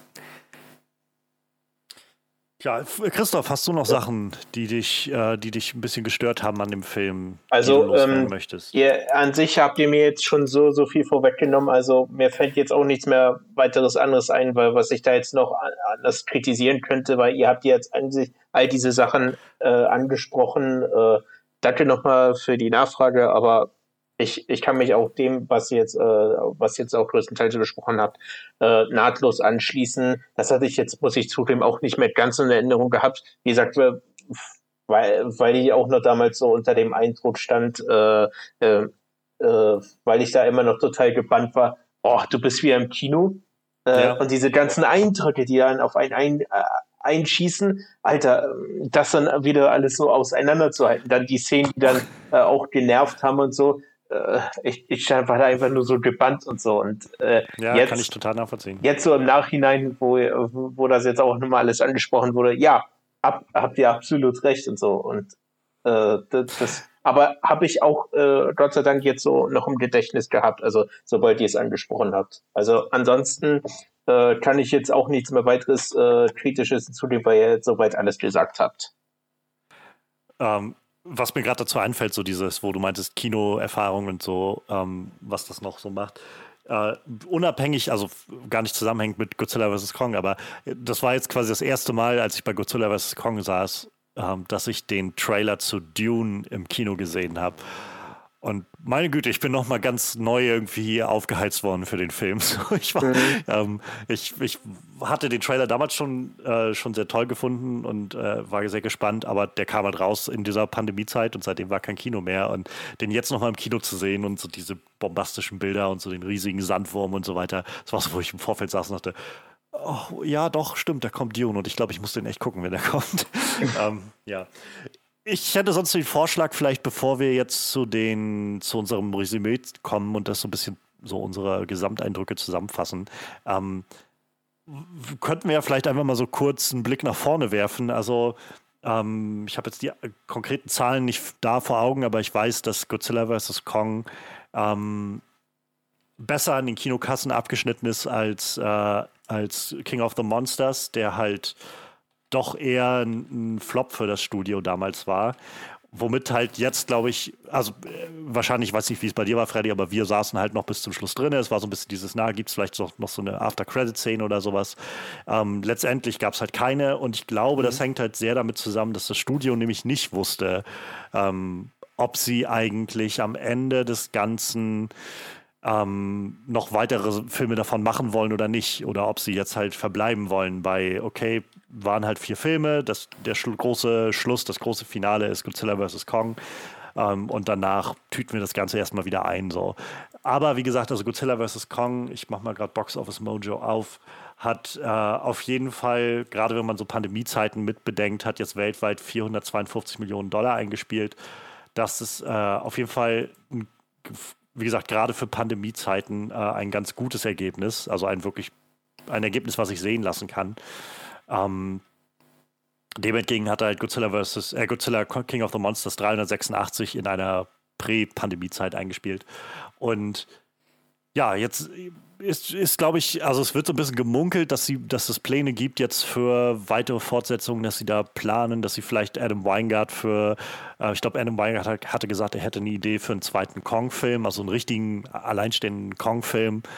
Ähm, aber so generell, hättet ihr, wenn dieses Universum weitergehen soll oder weitergehen sollte, ähm, hättet ihr Ideen oder Wünsche, in welche Richtung das jetzt gehen soll? Also ich meine, ich bin tatsächlich an dem Punkt, wo ich so das Gefühl habe, hm, also ich, ich, glaube, für mich hat Godzilla vs. Kong noch genug Spaß gemacht, dass ich interessiert wäre, was jetzt als nächstes kommt. Für mich steht das aber, glaube ich, immer noch so ein bisschen auf der Kippe. Ähm, ob ich dann so ein ganzes Universum davon brauche, aber ähm, ich wüsste tatsächlich gar nicht so recht, was man jetzt macht, wenn man halt gerade die beiden gegeneinander geschickt hat. Also, was mich betrifft, würde ich sagen, immer gerne mehr Kaiju Filme, mehr große Monster, die sich kloppen. Es muss ja auch immer nicht ähm, nach dem Prinzip sein, wie du gerade meintest, immer einen draufsetzen, immer bombastischer werden. Es kann ja auch ein bisschen, weiß nicht, wie das, das Marvel-Prinzip sein. Wir hauen hier und da mal Solo-Filme raus, die unterhaltsam sind und dann gibt es halt so eine Clashes wie Godzilla vs. Kong oder Godzilla vs. Ähm, Destroyer oder so, hat die die richtig großen Sachen. Das Problem ist, ähm, so, so gern ich auch mehr von Hollywood Godzilla sehen würde, Chancen dafür stehen gerade nicht unbedingt gut. Ähm, Toho hat nämlich keinen weiteren Deal abgeschlossen mit Warner Bros.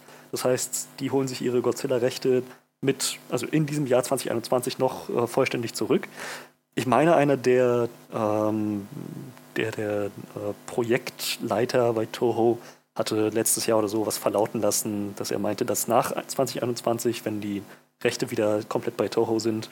Ähm, Toho selber auch so quasi ein Shared Kaiju Universe, das ich aufbauen möchte, mit Godzilla drin. Inwieweit das jetzt vielleicht Schnittmengen hat mit dem Hollywood Godzilla oder tatsächlich auch diesen Godzilla wieder mit einbezieht, ob die einen neuen Deal aushandeln mit Warner, dass die zusammen jetzt äh, einen Film, einen Godzilla-Filme machen oder Kaiju-Filme insgesamt machen, halt auch die ganzen ikonischen ähm, Godzilla, Toho, äh, Antagonisten, Gegner und andere Monster mit reinbringen, vielleicht Mothra wiederbringen, so eine Geschichten. Da ist auf jeden Fall noch auf jeden, was Potenzial da, um Geschichten zu erzählen, glaube ich. Und meinerseits auf jeden Fall auch Interesse. Aber ich weiß halt nicht, ähm, ob wir das in diesem Format weiterhin bekommen werden. Kong wird wahrscheinlich kein Problem sein, da eine Fortsetzung zu machen. Das sind komplett Hollywood-Rechte.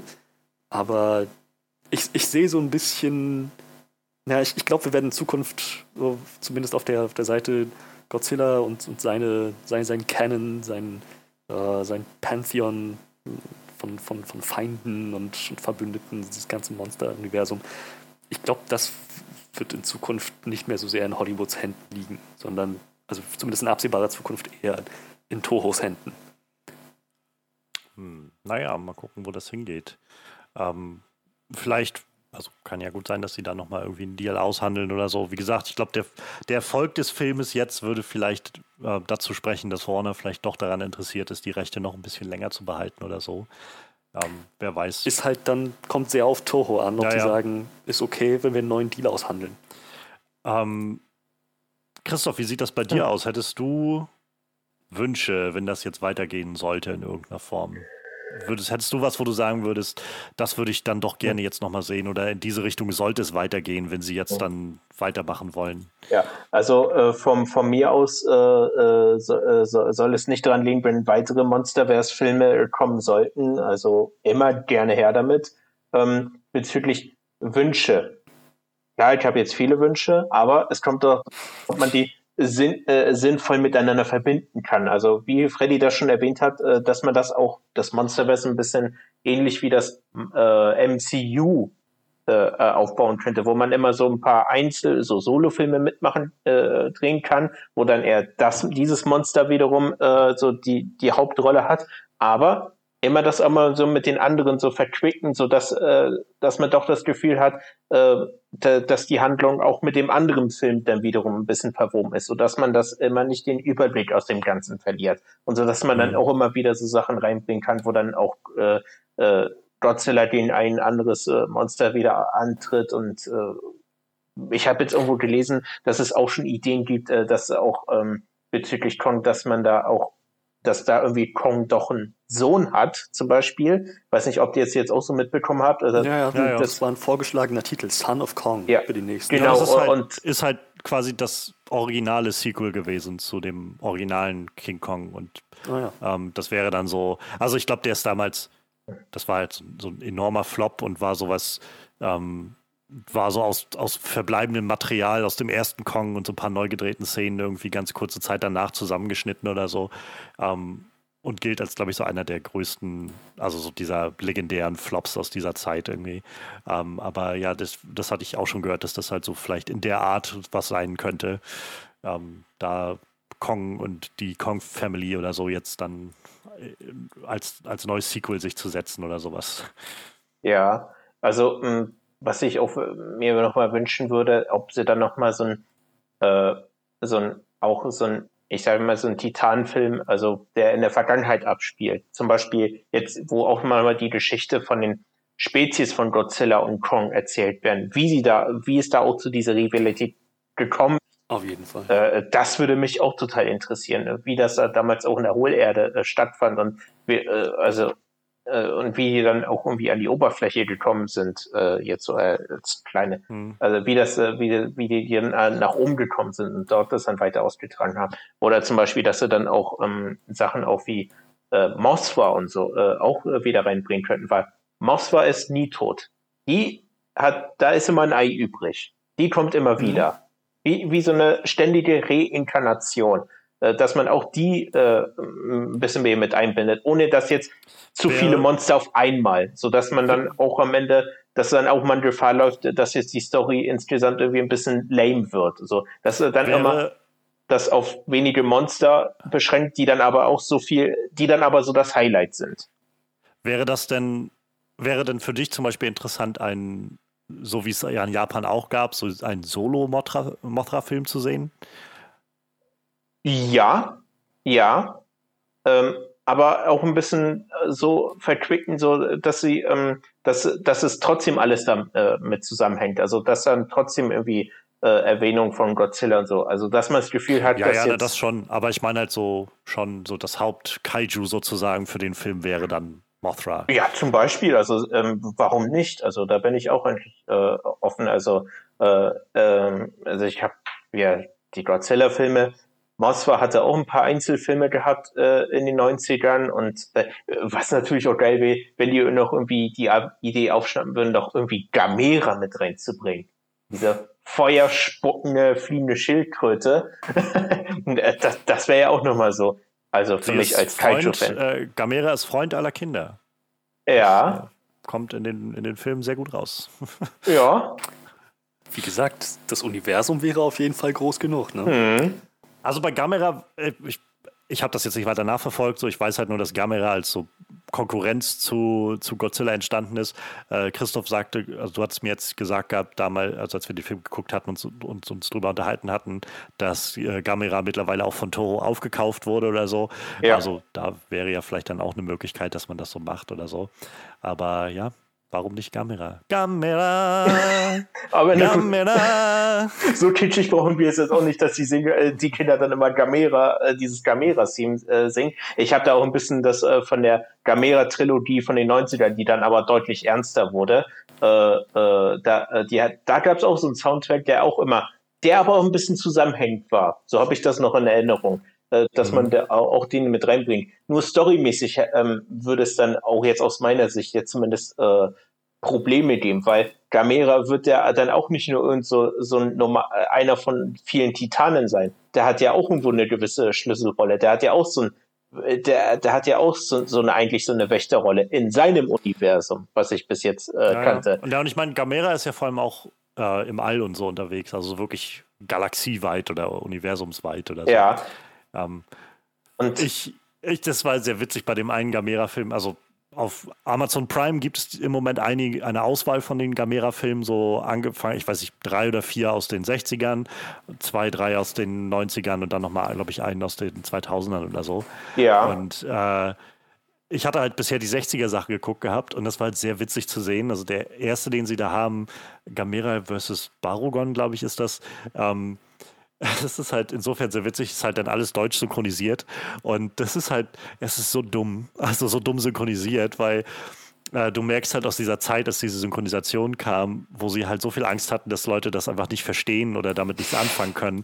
Deshalb heißt das Ganze, also der Titel ist schon irgendwie Barugon gegen äh, äh, Gamera gegen Barugon, irgendwie Frankensteins Monster greift an oder so. Es hat nichts mit Frankenstein zu tun, aber man hat halt einfach immer Frankenstein damit reingeschmissen, so für die deutschen Titel, damit die Leute irgendwas, irgendeinen Referenzpunkt haben. Und dann kommt dazu, in der deutschen Synchro heißt äh, Gamera nicht Gamera, sondern Gamera wird äh, Barugon genannt, wie eigentlich der Villain im Original heißt. Und Barugon der halt, also im Original Barugon heißt und der böse ist, wird im Deutschen äh, Godzilla genannt. Was zur Hölle? Und das halt dazu führt, dass das halt, das heißt, in äh, Gamera gegen Barugon kämpfen halt Gamera gegen Barugon, aber genannt wird Barumo Barugon kämpft gegen Godzilla. Und äh, Godzilla ist äh, in dem Film, also, sie, also Barugon sieht halt in keinster Weise aus wie Godzilla, aber ja, ist halt auch einfach wieder so ein Name, der irgendwie für Leute bekannt sein soll. Und äh, der war, der fand ich auch jetzt nicht so doll, den Film. Der, der Film darauf war halt insofern dann ganz witzig. Ähm, ich glaube, das war gegen Viras oder so, wo sie ähm, wo sie dann neues Monster und so weiter, da heißt Gamera dann auch Gamera. Und mittendrin gibt es dann auf einmal so, ein, so eine 10 Minuten Kampfsequenz, wo ich gedacht habe, das kommt mir doch so bekannt vor, habe ich das nicht schon gesehen? Und bis mir dann auffiel, sie haben einfach, weil sie scheinbar nicht genug Material hatten für diese eine Stunde 10 Film oder so, quasi eine Kampfsequenz als Flashback aus dem letzten Film nochmal reingeschnitten. siehst du halt quasi den Schlusskampf von, von Gamera gegen äh, Barugon, siehst du halt nochmal in Gamera gegen Viras so irgendwo gegen Hälfte, weil sie nochmal Material Material brauchten, um da nochmal zehn Minuten zu strecken oder so. Das ist ja, oh also ist es halt sehr witzig, da mal reinzutauchen, so ein bisschen. Aber darüber vielleicht, was ich, wenn diese, dieses Universum weitergehen sollte in irgendeiner Form, ähm, was ich gerne sehen würde als nächstes. Also zum einen, wie gesagt, wenn ihr schon jetzt diese, diese abgedrehten Ebenen erreicht habt, dann so lasst euch drauf ein, so dann könnten könnten sie wegen meiner jedenfalls so ein bisschen was von dieser Ernsthaftigkeit einfach mal abschütteln, die halt einfach nicht aufgeht, wenn, wenn die Figuren und alles irgendwie so uninteressant sind. Und begrüßt halt so ein bisschen das, das Abgedrehte. Und da würde ich halt sagen, als nächstes müssen Aliens kommen. Also, das ist ja auch in den Godzilla-Filmen, in den alten und auch in den neuen ja irgendwie immer wieder ein auftauchendes Ding, dass so irgendeine Alien-Spezies kommt auf die Erde und bringt dann irgendwelche neuen Kaijus mit oder sowas. Warum nicht? Holt, holt Aliens. Komm, was soll's. Was ich aber cool ich meine, ihr habt Ghidorah schon eingeführt als ein außerirdisches Wesen, dann macht das jetzt auch nichts, wenn demnächst mal ein Raumschiff landet in dieser Welt. Also. Äh, von mir aus kann es aber durchaus auch so eine Entwicklung geben, äh, dass aufgrund dessen, sie haben ja in King of the Monsters auch so ein Easter Egg einge eingeführt, und zwar den Oxygen-Zerstörer.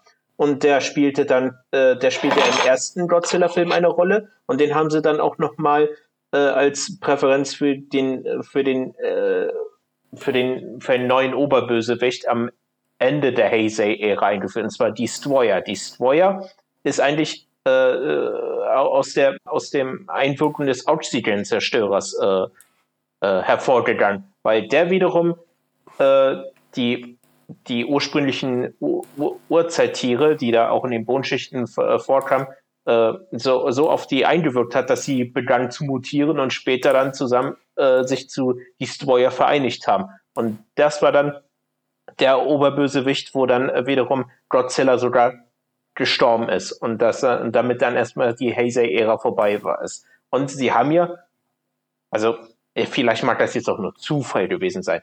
Wie gesagt, Oxygen-Zerstörer äh, Zerstörer, ähm, in King of the Monsters und sie haben jetzt bei der hohlen Erde auch ein paar Krabbentiere mit eingeführt. Mhm.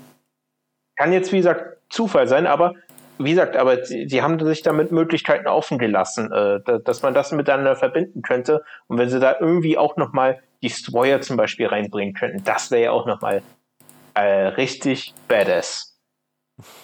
Also zumindest, wo dann aber auch God, nicht nur Godzilla, sondern auch Kong äh, wiederum äh, irgendwie mit zu tun hat. Weil ich glaube, beide hätten da auch zusammen äh, total Probleme, dann diesen, dieses Monster zu erledigen wäre eine gute Ausrede quasi, um Destroyer als den, den nächsten großen, die nächste große Bedrohung für den ganzen Planeten einzuführen, ja, aber der ein einzelner Kong oder ein einzelner Godzilla einfach nicht gewachsen sind und sie beiden wieder Seite an Seite kämpfen müssen. Ja. So, aber ich glaube, auf dem Weg dahin könnte man gerade mit der Hohlerde noch so viel erzählen, jetzt wo man diese Tür schon aufgetreten hat.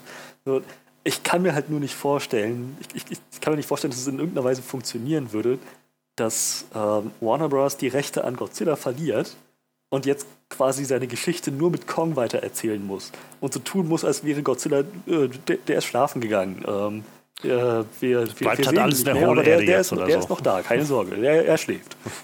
Ja, das wäre also, wie gesagt, vielleicht ändert sich jetzt äh, durch die, weil es eben durch, in, trotz Pandemiezeiten doch ein ziemlich gutes Einspielergebnis ist, äh, dass man sich da nochmal ändert, dass man sich da nochmal mit Toho äh, an einem Tisch setzt und dann nochmal die Lage neu ja. analysiert. Ich hoffe Aber es sehr. Ich meine, selbst, also so oder so, man, man wird ja auch träumen dürfen. Also, ähm, weiß ich nicht, so, man, wer weiß schon, was kommt und wer weiß, ob überhaupt was kommt oder so, aber, aber die, die Vorstellung ist ja doch ganz schön.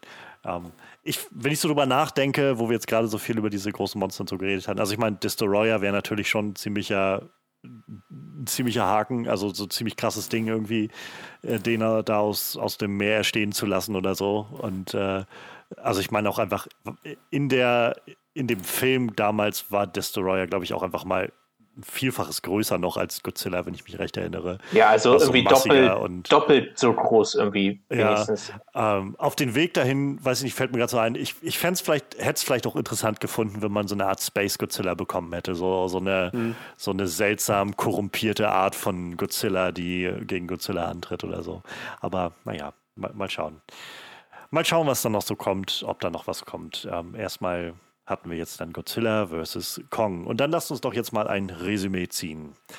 Ähm, ich fange sonst einfach jetzt mal an. Ähm, ich tendiere mal fast dazu, dass meine wahrscheinlich noch die in Anführungszeichen schwächste äh, Wertung sein wird, aber nichtsdestotrotz, also ich, ähm, nachdem ich jetzt irgendwie die letzten zwei Filme in dem Monster-Universum nicht sehr gut fand, nicht sehr engaging fand, so war das auf jeden Fall wieder ein Schritt in die Richtung, wo ich das Gefühl hatte, ja, ich, ich habe immer noch so meine Probleme damit, aber ich habe auf jeden Fall Freude gehabt und das mag sicherlich so ein bisschen die, die ähm, Kinosituation sein, einfach das mal wieder im Kino zu sehen. Ähm, aber nichtsdestotrotz, Adam Weingart hat, glaube ich, gerade in diesen Kampfsequenzen ganz viel Verspieltheit so gezeigt, die das Ganze doch sehr aufgelockert hat. Und äh, ich wo ich mir dann nur am Ende wünsche, ich glaube, der Film hätte auf anderen Ebenen eben eine ähnliche äh, Herangehensweise gewagt, statt halt alles so trocken und ja, hier noch Exposition und das alles nur so ein großer Plot für diese Richtung. Und das, ja, so, ich hatte es vorhin schon gesagt, so komme ich halt raus und hab, kann sagen, ich hatte Freude daran, den im Kino zu sehen. Ich habe es nicht bereut, den im Kino gesehen zu haben. Ähm, ich habe jetzt aber auch tatsächlich nicht den Drang, sofort nochmal mir den anzugucken im Kino und ich tendiere auch, denke ich, dass, also ich rate, dass, der, dass das so ein Film wird, wenn ich den nochmal zu Hause sehe, wird ähm, der nochmal ein bisschen nachlassen für mich, ähnlich wie Jurassic World damals, wo ich halt merke, vieles davon ist mir dann doch zu dröge und zu, zu, zu uninteressant. Und dann spule ich lieber zu den paar Momenten vor, die der Film hat, die schon spannend sind. Aber bei einem Godzilla vs. Kong-Film hatte ich halt schon erhofft, irgendwie, dass das nicht so eine 50-50 Ausgewogenheit sein würde zwischen cool und awesome und boah, ich, wann, wann können wir endlich weitermachen mit dem coolen Kram. Ja. Ähm, ja, insofern bleibt da doch so ein, so ein gewisser Wermutstropfen für mich und äh, so, ja, ich, ich kann halt, wie gesagt, ich kann dem Film jetzt nicht, nicht böse sein, so wirklich, aber äh, so ein bisschen enttäuscht bin ich dann doch. Ähm, schlussendlich stehe ich jetzt bei sechs von zehn und habe so das Gefühl, das, wie gesagt, war so mein Kinobesuch wert, aber für mich bleibt doch Godzilla 2014 bisher das Beste, was dieses Universum mir geboten hat. Ähm, und keine Ahnung, so. Ich würde mehr davon nehmen, aber wenn jetzt auch nichts weiterkommt, werde ich jetzt, glaube ich, auch nicht todtraurig sein. Christoph, möchtest du weitermachen? Oh, von mir aus, ähm, von mir aus, also es war auf jeden Fall, habe ich jetzt aber schon öfters erwähnt, auf jeden Fall ein Genuss wieder mh, äh, ins, im Kino gewesen zu sein. Und für mich war jetzt Godzilla vs. Kong einer dieser Filme, die genau für so etwas, für ein Medium wie das Kino gemacht worden sind.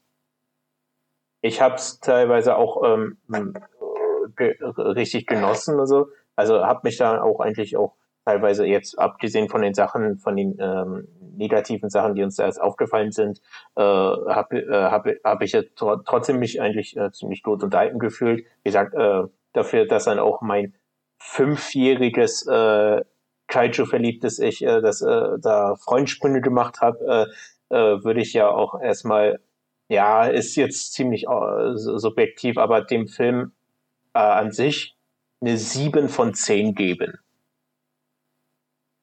auch schon die Fights zwischen, äh, äh, zwischen den äh, Titanen fand ich sehr, sehr gut gemacht. Und so ein Wenn den Godzilla habe ich in all den Jahren auch noch nicht gesehen. Und er hat wirklich auf jeden Fall auch seine richtig äh, guten Momente gehabt. Also, wenn ich dann äh, auf eine 7 von 10 dann komme. Ja, die Effekte machen für mich tatsächlich auch sehr viel aus, wie ich schon äh, vorher mal gesagt hatte, in diesen Filmen. Ähm, Godzilla auf diese Weise realisiert zu sehen, ist einfach immer ein großer Spaß. Ähm, ja, also schließe ich einfach mal direkt an. Ähm, ich habe mich sehr auf diesen Film gefreut und das, was ich erwartet habe, äh, wiederhole ich nochmal, habe ich auch bekommen. Letzten Endes war die Action bombastisch, fantastisch. Der Film hat in der Richtung auf jeden Fall abgeliefert. Adam Weingart hat sowohl Godzilla als auch Kong wirklich Genüge getan. Äh, er wusste, was er mit diesen Figuren anfangen sollte und wie er mit diesen Kaijus umzugehen hat. Letzten Endes ähm, ist der Film zwar nicht ohne seine Probleme. Er, er hat gerade das Pacing ist mir recht negativ aufgefallen, vor allem in der ersten Hälfte des Films gibt es äh, Handlungsstränge, die entweder ins Nichts führen oder teilweise Zeitverschwendung waren. Aber im Großen und Ganzen würde ich lügen, wenn ich sagen würde, das war keine tolle Kinoerfahrung. Das war auf jeden Fall super Unterhaltung. Ähm, ich werde diesen Film auch weiterhin sehr genießen wenn ich ihn mit King of the Monsters vergleiche, dann würde ich, glaube ich, King of the Monsters immer noch einen halben Punkt mehr geben, aber auch wirklich nur einen halben Punkt. Ähm, das, waren beides, das waren beides gute Filme auf jeden Fall. Und ja, ich schätze, Godzilla vs. Kong, da würde ich. Mh, hm, ja, doch. Doch, eine 7 von 10 ist auf jeden Fall drin. Okidoki, damit äh, habt ihr unsere kleine Einschätzung zu Godzilla vs. Kong. Und ähm, also ich, ich merke auf jeden Fall, ich, es hat mir gerade nochmal sehr geholfen, um so ein paar Gedanken zu sortieren und so ein bisschen den Film nochmal so Revue passieren zu lassen. Ähm, und ja, insofern glaube ich, äh, hoffe hoff ich mal, dass ihr beim Zuhören auch ähm, ein bisschen was rausnehmen konntet. Vielleicht so ein paar Sachen gefunden habt, die euch äh, angestoßen haben äh, in irgendeine Richtung. Ob ihr uns jetzt zustimmt oder widersprecht, das ist alles total okay. Ihr könnt uns das gerne mitteilen, wenn ihr das möchtet. Wir sind äh, zu erreichen über so übliche ähm, soziale Kanäle. Ihr könnt vor allem gerne den Podcast ähm, kommentieren, entweder auf Soundcloud oder ihr lasst uns bei iTunes eine Review oder was da, könnt ihr da reinschreiben. Ähm, Ihr könnt uns gerne auf unserer Homepage erreichen onscreenreview.de oder auf Facebook onscreenreview. Ähm, ich bin auf Twitter und auf Instagram unterwegs und Manuel auf Instagram. Das ist auch alles verlinkt in der Beschreibung zu diesem Track. Wir freuen uns auf jeden Fall, wenn ihr da so reinklickt. Und ähm, ja, ansonsten bleibt nur zu sagen, ähm, wir mal schauen, was wir so die nächsten Wochen machen. So einen konkreten Plan haben wir noch nicht. Ähm, Manuel ist jetzt auch, glaube ich, erstmal noch ein bisschen im Urlaub und wir, ja, wir werden mal schauen. So ein paar Sachen gab es ja jetzt dann, die vielleicht noch anstanden oder so. Ähm, oder, oder wir machen noch mal ein bisschen was an Specials oder so und wir finden auf jeden Fall was. Ähm, und natürlich, äh, last but not least, ähm, vielen, vielen Dank, dass du heute hier warst, Christoph. Das war eine sehr angenehme Runde mit dir. Du hast ähm, auf jeden Fall fand ich eine sehr schöne äh, Perspektive noch mit hinzufügen können. Denn wie gesagt, ich bin so gar nicht aufgewachsen mit diesen Kaiju-Filmen, ähm, obwohl ich so eine, so eine Godzilla-Puppe noch zu Hause habe. Aber ähm, also in meinem alten Kinderzimmer steht noch so eine Godzilla-Figur. Aber ich habe halt nie groß Godzilla geguckt und ich fand es sehr, also es hatte, hatte viel so, viel, viel Einsicht geboten, mal jemanden zu hören, der halt das noch kennt, so diese ganzen alten Sachen. Hab mich sehr gefreut mit euch beiden. Also das Kompliment äh, gebe ich gern äh, zurück. Es war eine sehr schöne, abwechslungsreiche Runde und es war nochmal schön, nochmal andere Perspektiven nochmal äh, von, von anderer Seite äh, zu hören, sodass wir doch einen ziemlich guten Austausch äh, miteinander hatten. Auf jeden Fall. Seht ihr Leute, so, so soll das sein, so dass man sich auch austauschen kann bei verschiedenen Meinungen. So, ich kann mich halt erinnern, bei äh, King of Monsters war so der Internetdiskurs, fand ich sehr, sehr so obnoxious, sehr, sehr erschlagend, weil das irgendwie immer sehr ausgeartet ist. Und sobald irgendjemand irgendwas kritisiert hat, hieß es immer gleich so ein, das ist ein Kaiju-Film, was willst du eigentlich? So, Jesus, okay. ja. Es ging auch teilweise in die andere Richtung, wo, wo Leute meinten, was sollen die Menschen da drin? Ich will 120 Minuten Kaiju-Action, wo ich da dachte, wer, wer, kann sich damit so einen Film vorstellen? Naja, okay, ja. was auch immer. Äh, ja, also Leute, lasst euch nicht von den Extremen leiten, sondern hört zu. Man kann auch sich widersprechen und trotzdem einfach gut zuhören. Das ist auch total gut. Ähm, ja, wir wünschen euch auf jeden Fall jetzt noch eine gute Zeit. Ähm, bleibt gesund und munter. Vielleicht verschlägt es euch ja auch noch mal ins Kino demnächst. Ähm, ich glaube, die Kinos können es auf jeden Fall gerade gebrauchen, ähm, wenn Leute vorbeikommen. Und ansonsten hören wir uns garantiert demnächst wieder und äh, wir freuen uns drauf. Macht's gut und bis dahin. Ciao, ciao.